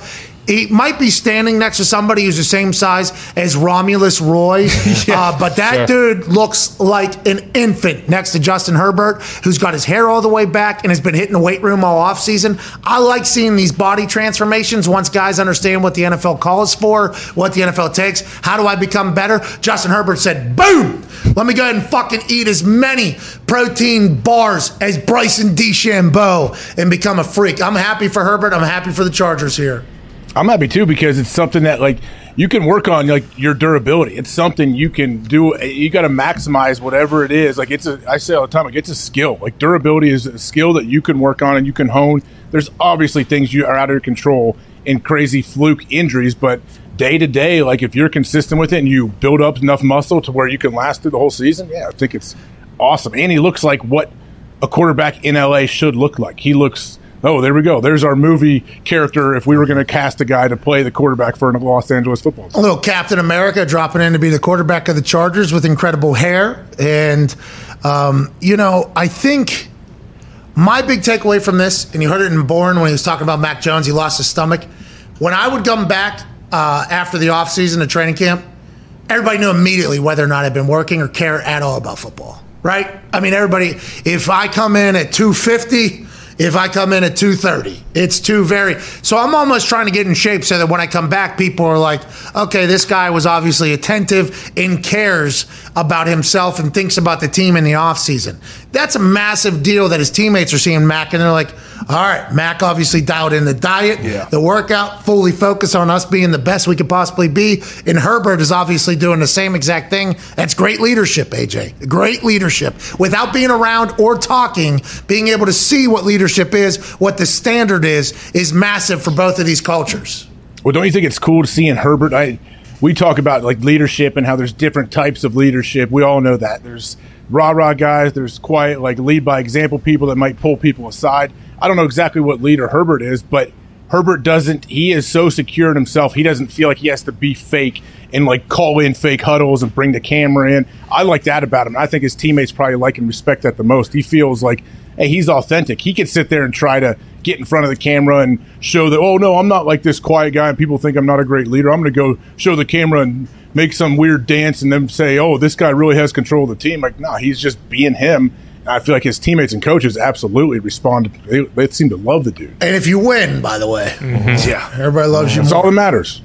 Everybody You loves could be a four more. foot six, quarterback in the NFL, look like whatever you want to look like. If you can win games, people do not care. It's gonna be hard to get a job, four foot six. For sure. It's going to be an uphill battle. But once you get in there, once you get in there, you start winning some games. Hey, the next four foot five quarterback is going to say, Sure.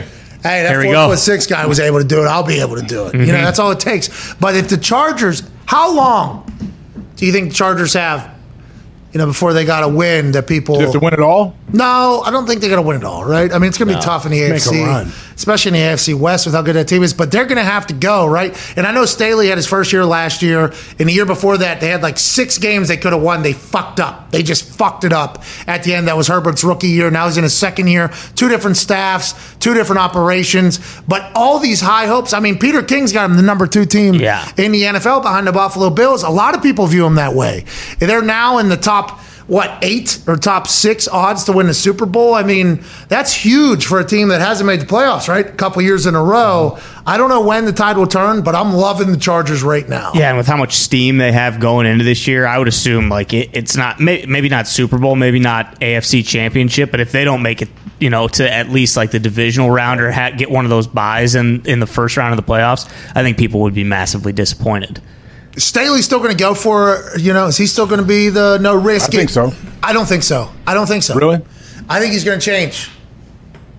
I don't know. I, I he seems like a guy that yeah, I don't know. I mean, doesn't he even say though about like situations or situation like he decides in the moment for every single like he's he's not just going off a book. Like he he's trusting instincts too at the same time, I think. Yeah, he said I come from the Bruce and Linda Staley Oh, coaching yeah. tree, so uh-huh. that's who where I make my decision. His dad was a high school football coach, I think, for a long time.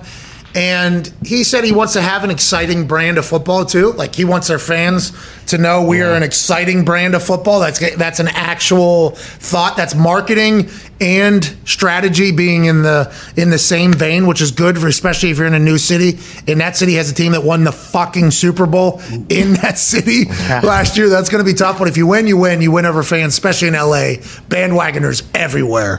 Um, but I hope he's still exciting. But there are some decisions he made where everybody that knows the NFL was like, was was the juice worth the squeeze? Yeah. I mean, was it was the was the upside anywhere near what inevitably ended up happening? Because there was like four to five that were terrible for them. There was three to four that were great for them, but there's four to five that are terrible. It almost sucks the entire juice, not only out of your team, but out of your fan, out of everybody. It's like, ah, no.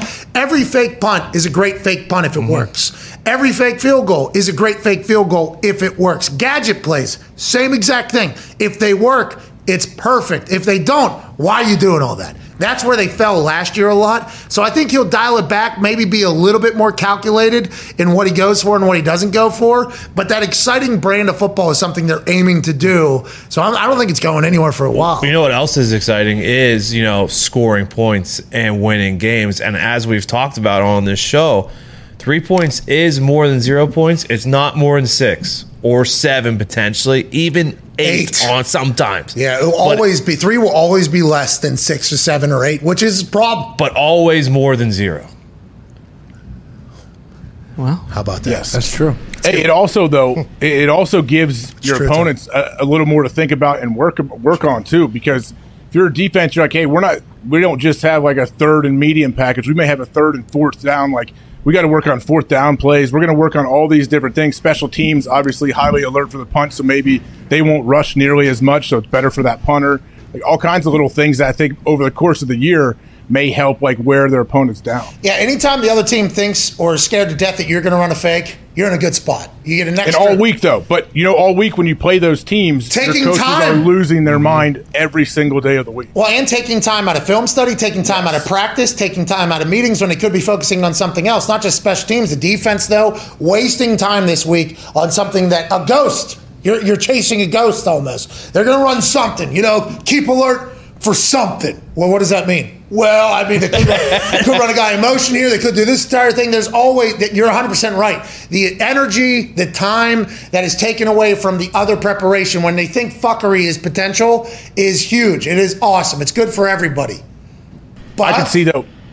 Sorry, finish your thing. I'm sorry. well, I was going to say, doesn't the defense know you get one fucking fourth down stop that that game changes like mm-hmm. this, right? Like while you're Yeah. calling that huddle, while you're breaking down the play call on that fourth and four or whatever at like the 50, it's like, hey, we get a stop on this fuck. I don't care what happened on last play. We get a stop on this play. This entire game is flipped on its head. Like that's a big moment. You know, that's a huge, That's huge. moment.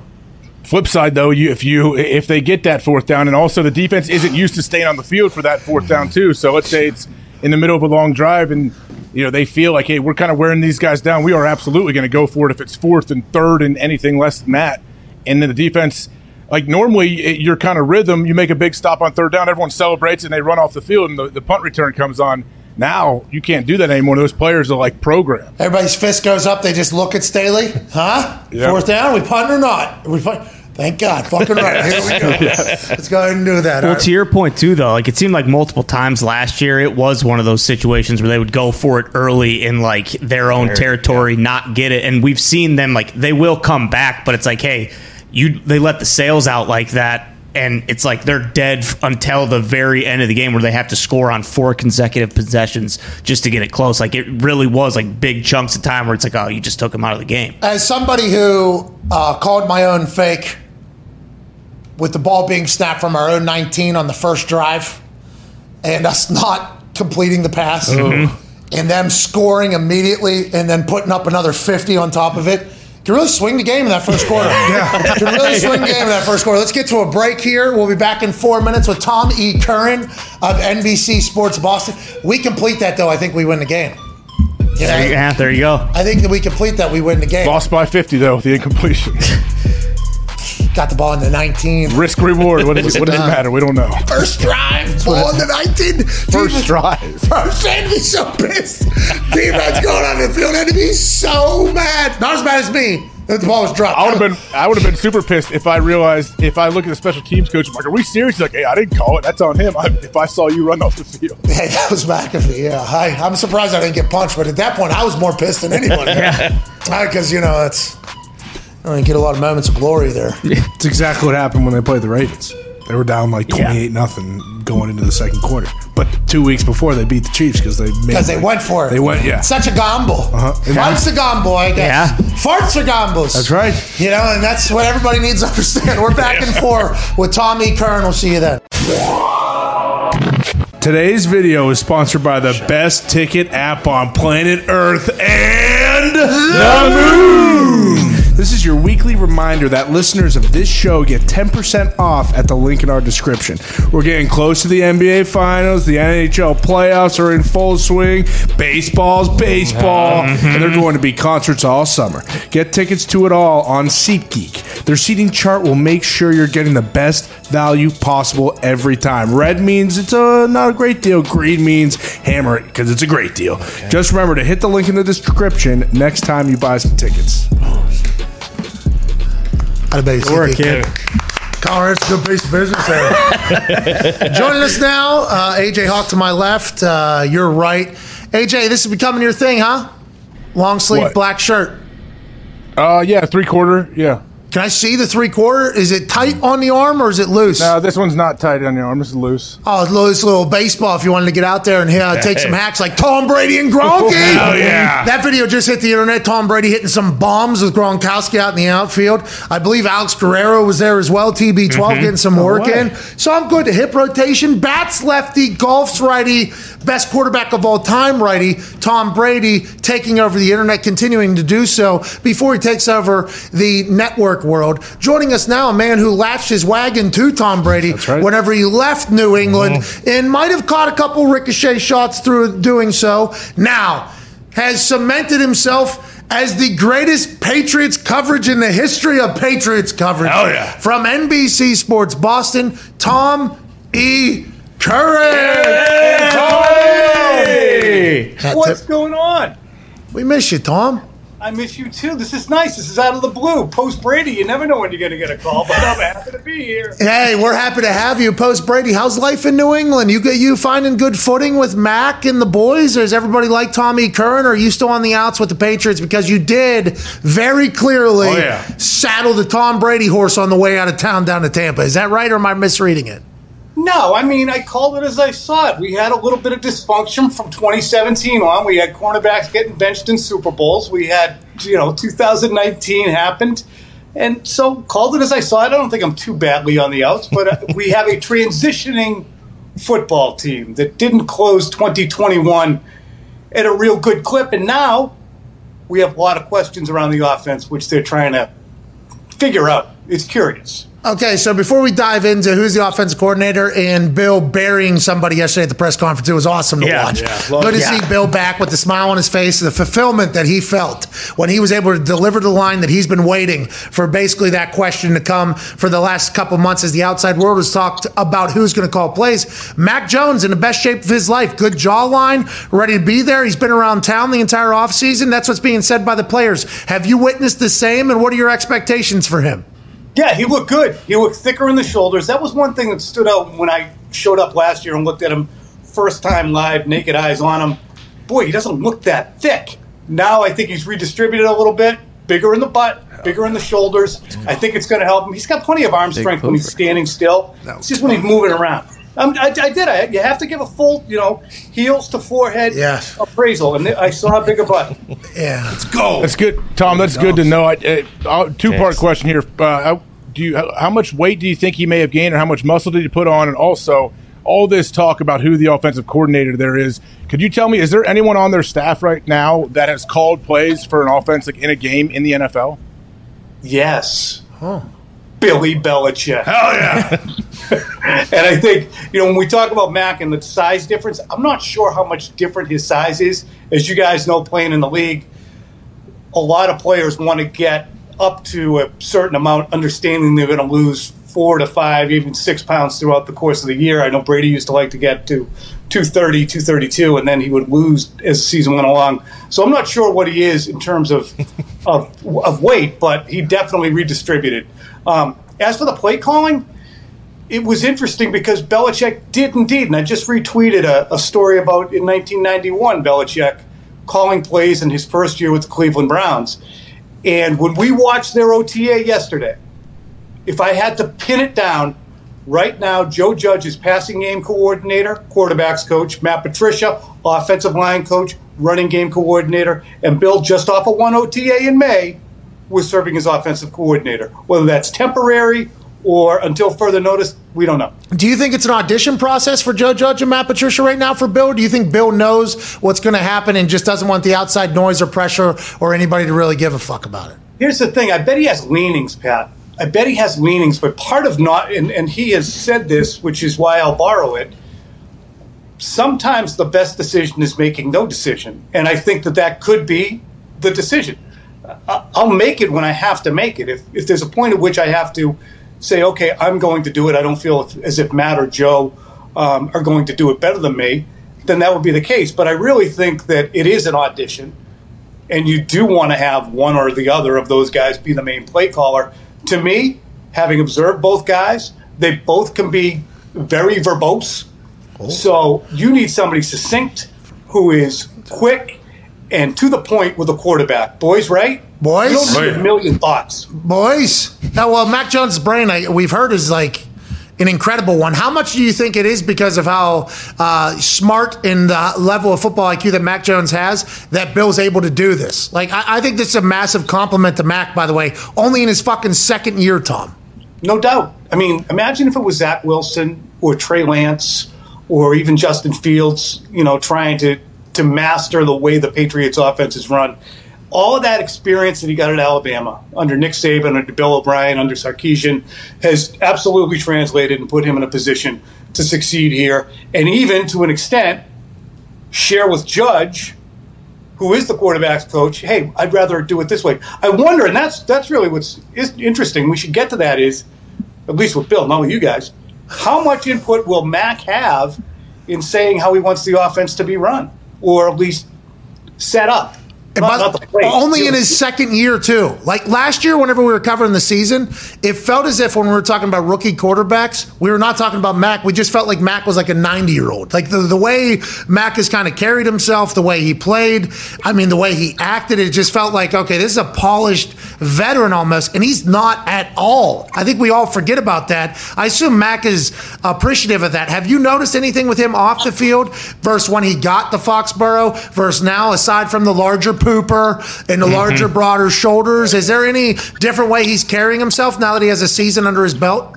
I think he came in, he came right out of the womb as a guy who was completely comfortable in his own skin and with his teammates. And I've seen that even more. I think, you know, just behind the scenes stuff, he's been more involved off the field, been more of a fixture in the community. It's the kind of thing where you see with a young quarterback, whether it's Joe Burrow or Drew Bledsoe or Tom Brady or anybody who's drafted into a place, go ahead and own the city. Go ahead and be the guy who feels as if he's going to run that franchise because that's the quickest way to get yourself to a 45 or 50 million dollar a year contract is to go ahead and, and make yourself Invest, invest, invest in the city. Be the city. Yeah, I think that's the case as well. Especially, you know, for the newer guys that are getting in there and try to cement themselves. Learn about the people that you're about to represent every single Sunday. I think that is a very, very real thing. And Mac Jones, he came in to watch preseason game, and the place went nuts, ape shit. Yeah. and it was like I I feel like that love has continued, which is awesome. Go ahead, AJ. Tom, what about the defense? We, we're not hearing as much about the defense. I know with Belichick's involvement with the offense, he's usually heavily handed like with the D. Do we have any idea the balance he's going to have? that's really a key question, AJ, because when you look at the situation where the Patriots closed the season losing 47 to 17 and not forcing a punt with the Bills Oh. in the playoffs. Mm, bad. Same thing. They didn't force a punt in their last regular season meeting. So they're that far behind their lost to division Jacksonville. rival. So and, and they, they took care of Jacksonville real good. Well, Uh, we didn't. We didn't. We fucking. I was just like, guys 'cause- lost. yeah, we. Tom, please, back to what you're saying. 50 to 10. 50 to 10, the Patriots beat them, and you guys. All right, come on, talk about the defense. You guys didn't get a punt on Buffalo. They are completely reconfiguring the defense. They're doing away with the big 250 pound linebackers, even though Van Noy was a productive guy last year and Hightower and Collins were there. They're kind of fumigating the linebacker room. They want to get faster. They need to get faster. Because if your main competition is Tyreek Hill and Jaylen Waddle in Miami and Josh Allen and Stefon Diggs, you can't be, hey, we have a 180 IQ defense, but we're not very fast. You got to get faster. And that's the vision. Is Steve going to run that thing? I know he asked, and he said he doesn't care what his job is, what his title is. He is obviously direct descendant from the "we don't fucking tell the media anything" tree.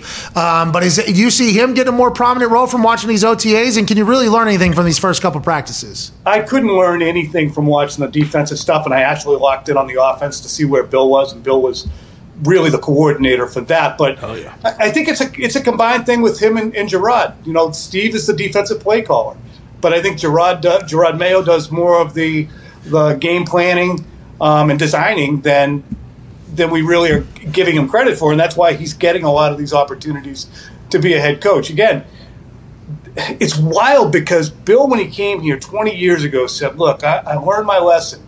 I'm not going to be trying to wear all the hats. I'm going to delegate. and now, 22 years later, He's got every hat in the building on. Yeah. yeah, He's like Bill O'Brien down there in Houston, literally. Like, you know, down there, and it didn't work out for Bill, obviously, but it, O'Brien. But it has worked out for Bill Belichick. And before Connor, obviously, can't wait to chat with you. You know, whenever you two start, yeah, the wicked masshole shit Hell you yeah. guys start doing there. How, like, inside of New England, do you guys view it the same way we do, which is like, ah, it's Bill Belichick. Like, Bill Belichick will figure it out. Bill Belichick, greatest coach and GM of all time. Bill Belichick will figure it out. I, I and Connor's like that, right? Connor Oh, yeah. is all in. Bill figured out. Bill figured out. But that's kind of like the same, I think, view on this whole offensive coordinator thing. It's like you think you are smarter than Bill Belichick in football. Cool. It- it- like Dan Orlovsky. You think. You know the quarterback position better than Bill Belichick. All right, sweet. Good luck. I'd like to see you both sit down and do that someday. But it's hard not to think like that. How long do you think the world will think like that? And is that how everybody views it in New England? No, that's not how everybody views it. And Connor can absolutely tell you that oh, there's plenty of us in the media who are covering it. We watch and we say, okay, well, we understand what Bill has accomplished. But if you look at the draft since 2013 on, you would have done better if you went off the media drafts than the players the Patriots drafted. If you look at the dismount from Tom Brady, Jesus, no good plan involved. You chased away the greatest player of all time. Your plan was to have Jimmy Garoppolo in, and Jimmy Garoppolo probably wasn't the answer either. Jesus. If you look at really a team last year in which Bill Belichick had kind of orchestrated the defense, and that's supposed to be his strong suit with J.C. Jackson and Stephon Gilmore, and they can't force their division rival to punt. I'm not saying that Bill Belichick's not first ballot Hall of Fame, biggest brain of all time.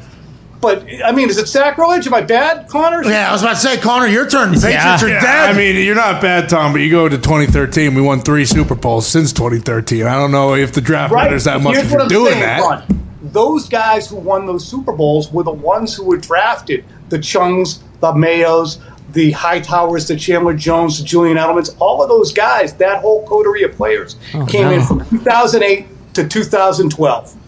From two, 2013 on, they haven't added enough talent. And Oh, that's no. what they're kind of middling. I did not expect this. We signed happen. Gilmore and he won Defensive Player of the Year. Man, I- yeah, but uh, who cares? Have you seen your We draft? won the Super Bowl. What do you mean? Who cares? That's all that matters. Tommy, I could not wait for you to get on here. The, yeah, I could not. I didn't know this was going to be a fucking, you know, like a memorial almost. Yeah. For the good old Not for me. For Not for me. days. Please. I'm a straight shooter out here. Yeah, and he's there, boots on the ground, straight Talk with the shooter. I don't record think so. year. Cavalry's not Come coming, on, you want to Connor. talk Celtics? Connor will talk Celtics. Come on. No, let's stick with the Pats here a little bit Yeah. longer. I'm enjoying this kind of. Connor, is everything that you say to us on air and off air a fucking lie? Absolutely not. Not even a little bit. The Pats are going to be fine, and Bill's probably going to have the number one offense this year. But Tom, you know, can you at least tell me something about the offense now? There's no Yes. fullback. Jakob Johnson just said, "Hey, we're not. They, they don't need my services because uh, they're not going to use a fullback. It's just all spread, and Mac Jones just spinning the pill. And then please just tell me something good about Cole Strange because all that's been on the internet is him at the goddamn Senior Bowl getting torched. Torched. If you rolled it a little bit longer, he did have a couple of reps where he stood up fine. He's, Atta he's- baby! That's what he's Bill easy to thought. leave to their worries. Okay. And interestingly, this does add to the fact that maybe Bill is probably involved with the offense. Coincidentally, if he's really involved with the offense, he went offense with two picks right out of the mm. chute. Bill will do that. But DeVante Parker's a good add. Their wide receiver room is good. To me, Con, if you want to look at it, Jonnu Smith missed a ton of time in the offseason last year.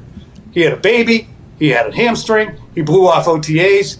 He's there now. The Patriots want to make him their AH 2.0 without the off-field stuff. They want to have. You won't even say his name. I hope. You won't even say his name. Well, I mean, if, they, if I do, you guys are going to snip it, put it out there, and the next thing you know, Oh, he's a hell of a player. been around the block. We still can. Yeah, we'll still be, you saying AH 2.0, I think we'll get even more like uh, Football wise. football. Yeah, on the field. On the field. You're Great saying. player. He, I didn't know he missed OTAs. He told Bill to go fuck himself after Bill paid him a bunch of money. A lot of people said to please bend over NFL because they were not happy with the uh, COVID rules last year. You remember, so a lot of guys Oh, blew it off because they didn't think the NFL had a good plan in place. So there was a lot of bending. got it. Go ahead, AJ. Tom, what do you think the Patriots' record will be this year? Uh, eight and nine. Oh, shit! You guys are Really? dead, Missed the dude. playoffs? What? Oh my god!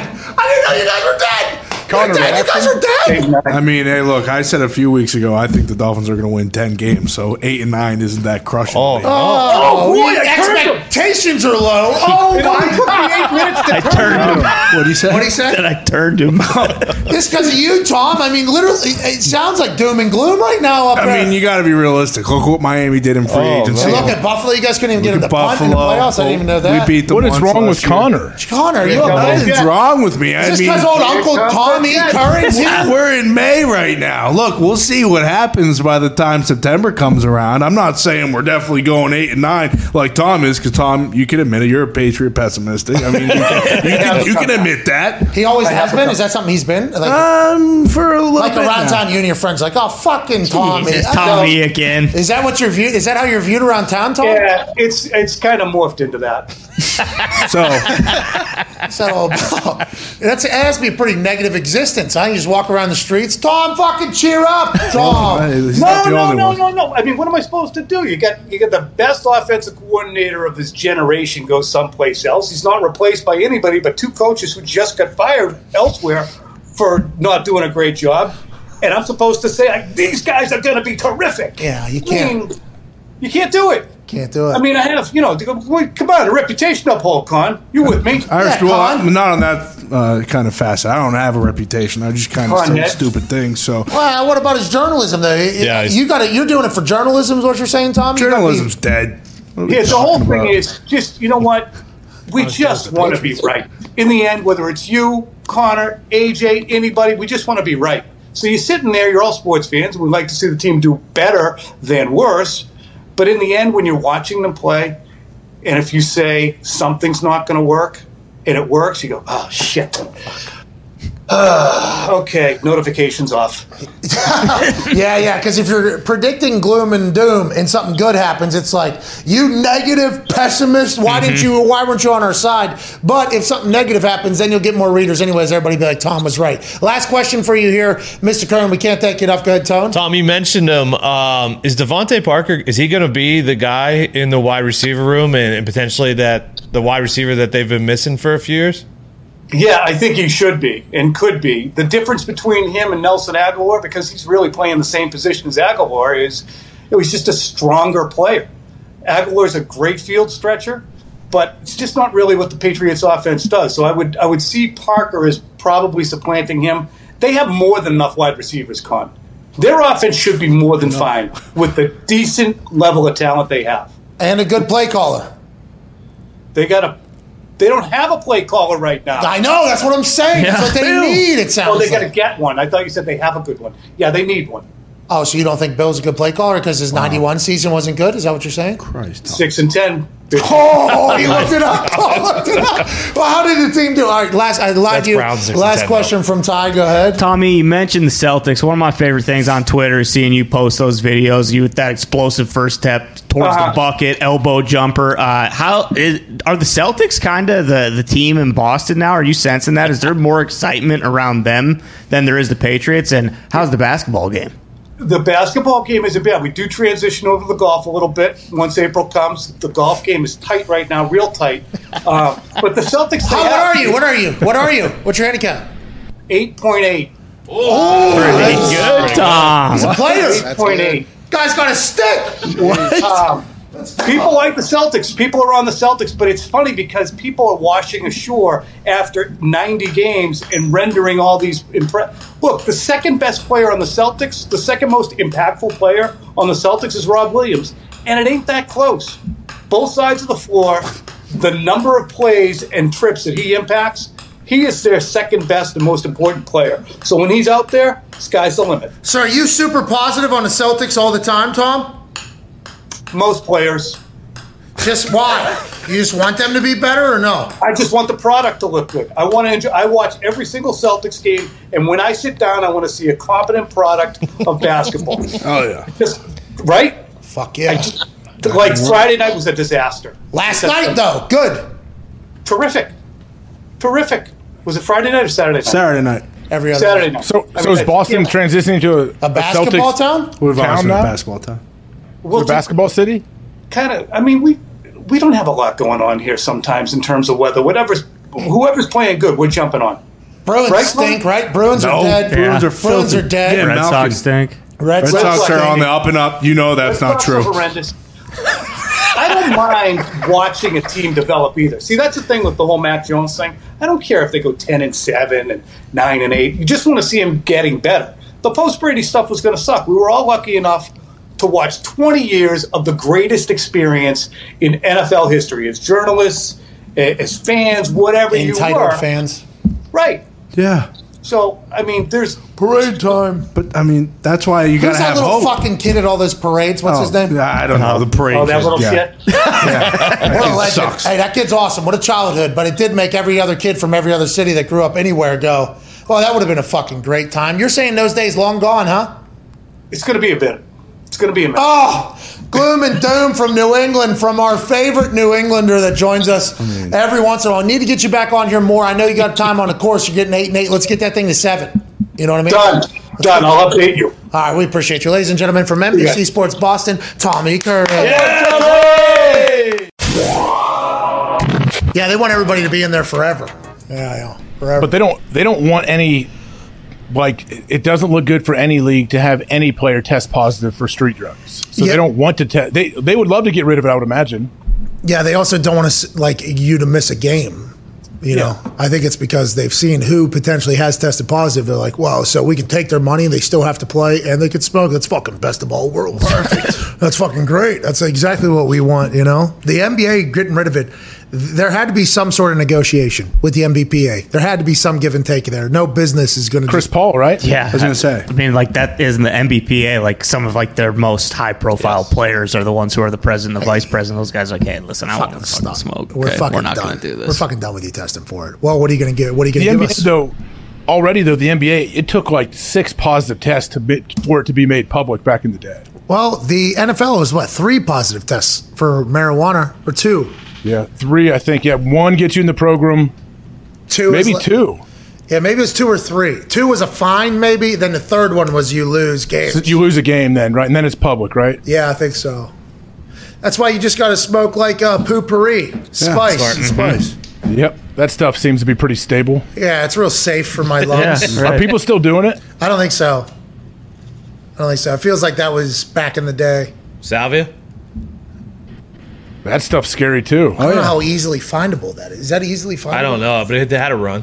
So there was a run of mushrooms. I, I recall, not me, obviously. Um, yeah, other people, friends of mine that went other places. Mm-hmm. Mm-hmm. Mm-hmm. There was a run of mushrooms for a while. Whenever the drug testing got real strict and tight, because I guess that's a spinal tap. It's the only way you find that, or whatever. So, I mean, you shut one thing down, another thing's obviously going to happen. I think in most cases. Do most do, like the majority of people don't want to do mushrooms every day though? Do they? I mean, some people microdose all day. I know I that. don't know. Uh, my some I've uh, let's get let's get out of here. I'm not getting into this. I'll tell you, There are like chocolates they have now that people eat damn near every day. man, the microdosing. They, people they have pill it. Vape pens. Like they have everything. What? Yeah. Where? I don't know. I know. I've heard people that have them though. I didn't know that was the case. How's his toe? obviously, how's his toe? all right, let's get out of here, dude. What a show! We appreciate you all. Uh, Hammer Down's in about 15 Yep. minutes. Then you guys are recording an episode of the pod, which is going to be electrifying. That'll come out tomorrow. Oh, yeah. Um, AJ Who's editing? Who edits that? Mitt. Yeah. That got passed down, right? Wow. Ah, yeah. Not for that. No, not for that. What are you talking about? I thought who's uh who one of the interns is doing something with the pod. I thought. Yeah, he's Herbie is editing the daily. So our show that is live every single day gets cut up as a podcast every day as well. Uh, Pat McAfee Show 2.0 is the podcast that is cut up every single day. Ty has done that since the beginning of time. Over a thousand podcasts. Ty has cut up and done the whole thing. Maybe one of the greatest podcast producers of all time. I definitely say. Never talk about it. Never ever talk about Ty. We appreciate you for that. Appreciate you guys. you, Ty. Uh, but it did feel as if Ty was excited to kind of, help. yep, you can fucking do it. And uh, on Friday, we had a little bit of a mishap where an episode from a month ago was cut into the Friday episode as well. And, you know, Herbie's getting the hang of it, though. He's, he's a good kid. he's, a good, good kid. kid. He is a good kid. He's a good What if you just put the whole show on and didn't cut it up? We, ca- we've started to do that. yeah. We've started to do that.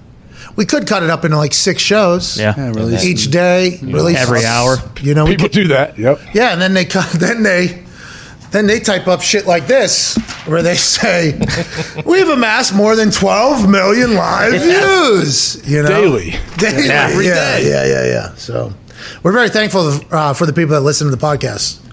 We it's not. Uh, this sounds bad, but it's not a business focal point for us at all, or conversation point for us at all. But you know, Ty has done an incredible job with it. People still listen to it, which we're very thankful for. Um, and now Herbie's doing it, and hopefully we'll be able to do that just forever. We'll do it just forever. We'll just kind of Some people, that's the only way they consume it. I'm Mike Nugent. Nuge, big fan of the show, loves Diggs. He, he always wants me to tell Diggs how much he loves him. Nuge is like, I don't even know what you guys look like. He's like, I have no idea what everybody looks like. I just listen to the podcast. Like he has no clue. Yeah, so whenever I was going through all the numbers of our company over the last few months for different conversations that are potentially happening, I saw the podcast numbers and I was blown away. Really? I said, "Oh my god, what are we doing for that? Are we doing anything? Just kind of cutting it down? Yeah, just mm-hmm. putting it up there every day." Okay, well, let's let them know we appreciate them. Mm-hmm. At least there's a lot in there. You know, it's a lot, and we're very, very, very thankful for it. We don't game it either, which We could. Yeah. seems to be the You absolutely ways to could. do It's it. a three and a half hour show. seems to be the thing. This is one of the most egregious things I've ever seen in my Oh, life written on paper. What if they just meant to say 12 million impressions? Well, they go on to say 50 million impressions across, across social platforms, which is my, what's an impression? Who knows? And how can they? How can you prove them wrong? Y- well, you, we could. I mean, there's 13 views on a YouTube video. Yeah. I mean, there is a way that we could, but you would have to get back end information from Twitch, Peacock, NBCLX, and DAZN, which is literally impossible, which they know. So that's why you can say, I'm gonna go find Good out. PR team they have over there. Yeah. uh, Andrew Marchand has just tweeted some breaking news. Al Michaels will call a playoff game for NBC. Amazon Al heading back to NBC for a nostalgia swan song. One more tractor trip around another time. No, We like this, right? Old friends getting back together. With Collinsworth? Uh, I don't know. That must chap Tirico's No, it has Yeah, to does be two Tirico games. They have to have two different games. Yeah. Ha- Yeah, ha- it yeah, has to be something like Saturday, Monday, or Sunday, Saturday, or Saturday afternoon and Sunday something. Tarico could do them both. Yeah. Well, I don't think so because they said Al Michaels can fucking do it three I think it's great. One will do Saturday, one will do Sunday. Amazon has no playoff games. They only have Thursday night football, so he's available. It's good for him. Maybe Herbie will get a fucking playoff game Yes. somewhere Yeah. as well. I like it. Get your best, be best sweet. people in the playoffs. Yeah, th- just like refs, just like mm-hmm, teams, mm-hmm. Yes. get the best in sports media in the playoffs. Good move. I mean, granted, the booth is already kind of full, but if Herbie were to jump up there with Joe Buck and Troy Aikman, that'd be kind of sweet. I don't know if anybody in that booth would want that. True. Yeah. Two people doing the same job. Well, just kind of right. Joe and Troy have been doing their thing, Long time. And Herbie's been what the main. Yeah. Mm-hmm. And not that Herbie would say he doesn't want to do it, or Joe Buck would say that he doesn't want to do it, or Troy Aikman wouldn't do it. But I think whenever you get to that level of, hey, this is how things go, I don't know if that would just be an easy thing to drop. It's almost distracting. yeah, I'll drop Herbie in there. It's also kind of around the national championship, and he'll probably just be doing that. Might be too friendly to each other. Yeah. Hmm. Like might be, oh, Troy, I'll let you, or hey, Yeah. Herbie, I'll let Yeah. you. Like that. That happens a lot. Whenever I have to, um, you know, every once in a while uh, for those premium live events, uh, it's me, Corey, and Cole, and like Corey and Cole, much longer tenured than me. Like they have, they've obviously worked together. So I'll find myself a lot like just kind of like, all right, let me see. Yeah. Is anybody going to say what I'm about to say right now? Mm-hmm. And I'll take like a couple hits, and then I'm like, boom, I'm coming in strong. Then, and then I'll be okay. So it's always like, uh, you know, even though I feel like I've gotten pretty comfortable in the role, it's always like I don't want to step on anybody else who I also believe is incredibly talented. You know what I mean, AJ? I would imagine Herbie would feel that way. He'd be like, I don't want to come in to, to Troy's space like that. And Joe, like, he probably doesn't want to do that. Yeah, uh, Troy, I don't know if you do this. Give me the fucking telestrator. All right, we're out of here. Everybody have an incredible day. I feel like we really did the phones today. Oh yeah. More yeah. than six. What was that, four? Was Pretty it? I thought we did a full slate, yeah. No. Four. One of them didn't pick up, I guess. Let's go to uh, Brendan in Ohio. Brendan, three calls from Ohio today. Yeah. Wow, show needs to stop. What's going on, Brendan? Pat, AJ Boys, Con, how we doing? Keep it moving. Had a baby con. Very con. Hey, quick question for you boys. After seeing WWE where Pat is still undefeated in sanctioned matches at Oh, yeah. WrestleMania. Yep. Hell yeah. Um, Hasn't- hasn't have you fished guys usually. noticed?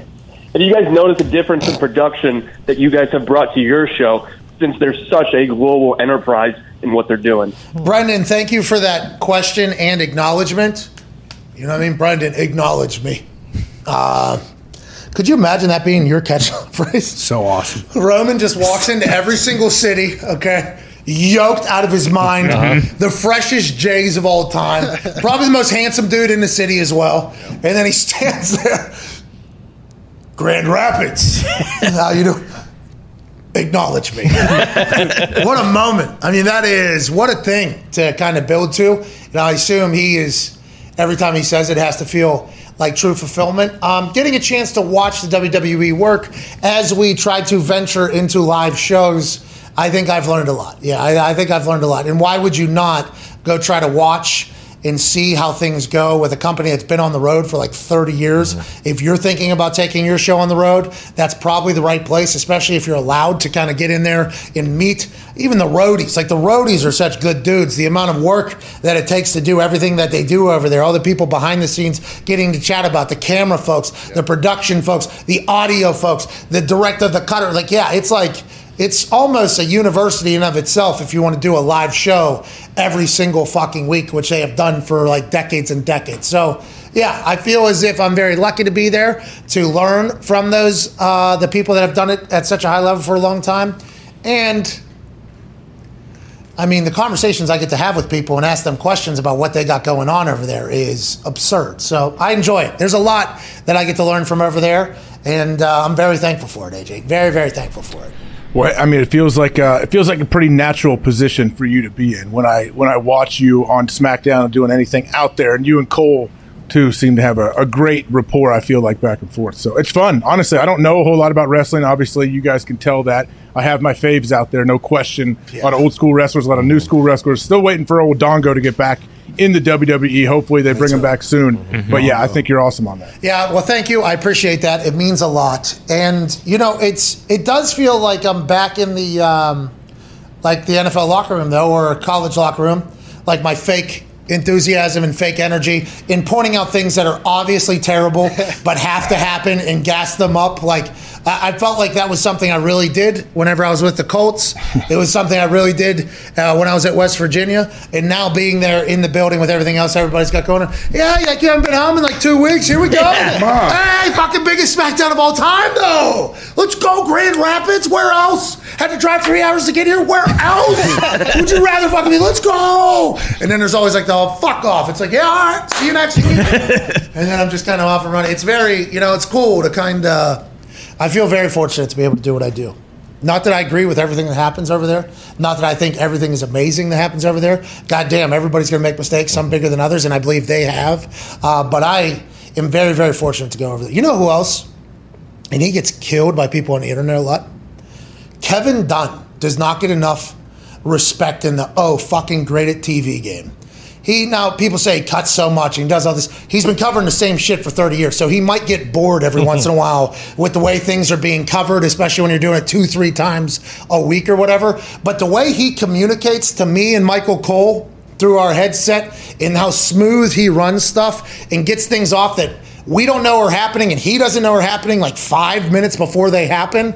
I think he is somebody that going into the WWE, I could have never expected being like, man, fucking watching this dude work and listening to this guy work is an honor almost. Because the internet feels the complete opposite way about it because the cuts and the way he goes about doing things. But if you could hear and see the way he does shit, it's like, oh, this motherfucker is a guy. And then I have to go experience that somewhere else with somebody else who's in my headset, whether it's whatever or whatever. And I'm listening to this person speaking. I'm like, God damn, kind of. Mm-hmm. Kind of like, all right, anything I do, I'm fucking bringing Kevin Dunn with me. Mm-hmm. Almost, that's how, kind of how I feel. It's been, it's been fucking awesome. And Fox, I think you've learned some shit too, right over there. I assume. One hundred percent. And like you said, everyone's just so nice. Like they don't have to be nice to me, but they're just like, yeah, fuck it, do whatever you want. They literally do let me do whatever I want. But to your point about Kevin Dunn, him cutting to you when Stone Cold is doing his thing at WrestleMania and you're on the floor. Chugging a beer. Great awareness by him and the camera guy. Like that Grogan. shit is unbelievable. I believe Grogan had the camera. I think Marty was a part of that cut as well in the truck. I've heard the backstory of that. Like th- th- they're all so.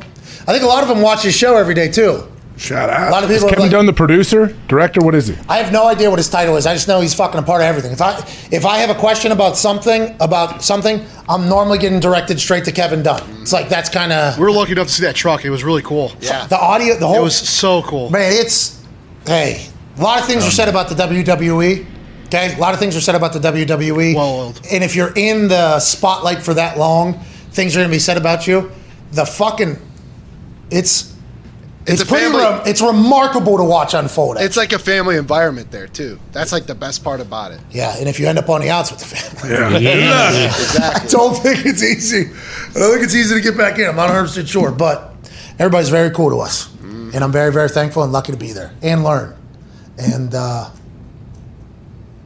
yeah, I don't always hit it out of the park. There's some things where I'm watching unfold because they don't tell me what's going on. I'm like. So what the fuck is the goal of this? like as I'm watching, I'm like, what? Because I'm trying to tell the story too. You know, like I'm trying to Do help. you have a talkback button? Can you talk back to him? Yeah, but there's so much going on. Like they don't Oh, need yeah. me. There's four to five different people in our head. I mean, Well, they're cutting like how many? I don't know how many cameras they have. They have to have a ton of cameras out there, and he's got to be boom, boom, boom, boom the whole time. graphics, camera, audio, mm-hmm. pyro, Pyro. so oh, much, pyro, everything. Yeah, I mean there is Gotta worry about Butch and where he's at. Butch. Yeah, that Yeah. fucking Right. son of a Butch. How's he get that hat to stay on his head? It's magic because that's what fucking Butch is. Yeah. exactly. Guy's magical. Beast. I'm lucky to work over there. I'm very thankful to work over there, but I'm always trying to learn. I think uh, that is something that never gets chatted about. It's maybe my favorite hobby, learning about stuff. That's interesting. I don't. It's a great fucking- hobby to have. I don't fucking need to hear it about whatever bullshit they wanted to teach in class. Yeah. Okay, if it's going to help me do life better for me and my people, I would like to know. I'll check it out. I'd like to know about it, and let me watch the people who've been doing it at a high level for a long time. Oh, that makes sense. That's smart. I got to see Vinatieri do it. Mm-hmm. Like that was and Peyton. And Peyton, yeah, for the first few years, it's like I get to watch that person work. It's like I feel very fortunate for getting to do that. But I think a lot of people, not a lot of people, I think some people forget about that whenever they're around some people. It's like, hey, you're allowed to like watch and just you don't have to ask questions, you don't have to do anything. You can just kind of see how they go about doing stuff, and that might shape the way you view what you should be doing as well. Some people are just kind of, you know, miss all that. I think I'm very Yeah, don't be in your own world. Don't be stuck in your own head. Look around. And I wouldn't be scared to ask questions either. People like that, they're scared to ask like execs or big time people questions. Those people probably love it because a lot of those people that are in those high positions, if someone's genuinely curious about what they're doing, they would love to give feedback, I'm sure. Yeah, you got to talk to them like a human. I was just simply referring to the people that are like introverts uh-huh. and you know what I mean, like, like hey, just watch. You can just learn a lot from just watching a motherfucker too. Like, yeah, what Malik Willis is doing with Ryan Tannehill. That's Bingo. right. You know what I mean? I'm not mentoring this fucking guy. If he wants to watch me work, fucking watch me work. This is how I do it. God damn it, I was in a dark place two months ago. Fucking A, get off my ass. All right, we're back tomorrow. Hammer Down's about 15, 20 minutes. Yep. Can't wait to watch it. Boys are on a winner streak right now, huh? Let's go, Hell boys. Beat up a bum, won some bets. Hell yeah. feel good. This guy went undefeated on the ice last night. Life is good I think everyone did on the ice Life is night. good. Shout out Mr. Perfect. for a few more days. Well, Be all right, pal. You're going home. Going home. Tell the feds you're going home. I'd rather stay with all the lads. You gotta do what you gotta do, pal. We will miss you. Uh, Where is he supposed to stay? What if he didn't have a place? They got well, tents, I guess, yeah, just be a bum. Yeah. Don't worry, it's very reasonably priced back there right now too. He told me he wanted to go. Hey, uh, since I'm gonna have to go home and go stay in somebody's house, I'm like, fuck, get, like get a nice. You know, if you're gonna go do time, like fucking get a nice. you know what I mean? Fucking overlook the ocean. do Fucking the, penthouse. Let me see that that shipyard you used to have to work at. Get Yeah. the fucking building right above that thing. You Good know what I mean? internet. Yeah, great internet on there. Go do what you got to do so we can get you here full time forever. Hell yeah. You know, and the process has been a lot more complicated and longer than any of us could have imagined. But I assume COVID kind of threw a fucking wrench in all of it. Oh yeah. Oh yeah. Joe, maybe too. Fucking Brandon. Holy shit. You're a fucking idiot. What? Why would you do that, Ray? I thought immigration was supposed to be easy these oh, days. It's the buffoons we've been working with. Yeah, it's not. I do think we did think that it was going to be much easier. Yeah. I think it is. You got to go home for a couple weeks. Hopefully. Yeah, hopefully. Hopefully There's- a this is a whole process. They, now he has to go back, and I think this was supposed to be done a couple months ago, but now it's because it's happening. He has to go like. Lit- Do you have to go back because you have to do a bunch of stuff in person or what? no, the timing of the fucking the phase that we were in. Be, by the way, paid people a lot of fucking money A lot. to handle this, and then we get an email. Oh well, this next process at this time has to happen by this time, and if not, we have this. It's like, well, that time was a month and a half ago. Did you did you not read the date that you sent that to us and what date you just said? Oh, it must have got lost in our files. Oh, that's right. Oh, okay. Guess you're gonna have to fly Yeah. home this weekend. Yeah, you gotta go home fucking now. Yeah, you gotta go home. Like this was the. I think next Wednesday is like the expiration almost. So it's like he's. Tell gonna- them your uh, tell them the check got lost in the mail. Then when they were trying to find send it to him, Yeah, we already fucking. They already found the check. that was up front, pal. That was up front. Send that retainer back. Yeah, that ain't happening. We're fucking out money, but yeah, we got an extendo on it, and it's, they said this this should go quicker than what they expect. Right. Might be a couple weeks, maybe a month, maybe a couple months, mm-hmm. maybe a year. really? Before Bro, dude, it's this has been It's that most- kind of range. Oh, it's terrible. Yeah, it's like a fucking. Hey, we're gonna come in and check your internet between 8 a.m. and fucking 9 p.m. Please have somebody home at all times. It's a Wednesday. It's like, all right, Yeah. that ain't possible. That's kind of what's going on here, you know. So Man. we'll get Gumpy back. We'll get him back. We'll get him back. Yeah. We'll get Goop back. will Yeah. definitely be back. You kidding me? Go do your hard time up there. You got it, Gumpy. Set. I saw the place he's going to stay at. Like, this guy's going on vacation. Okay. Yeah. Can't. If not, Goop, if it doesn't work out, have him shave his beard and sneak back in the country. Exactly. Our country? Yeah, Why not? and then just tell tell everybody, hey, I'm good to go. Everything passed. It's, it's Elias. It's Gumpy's younger brother. All right, we're out of here. We're back to March Cheers.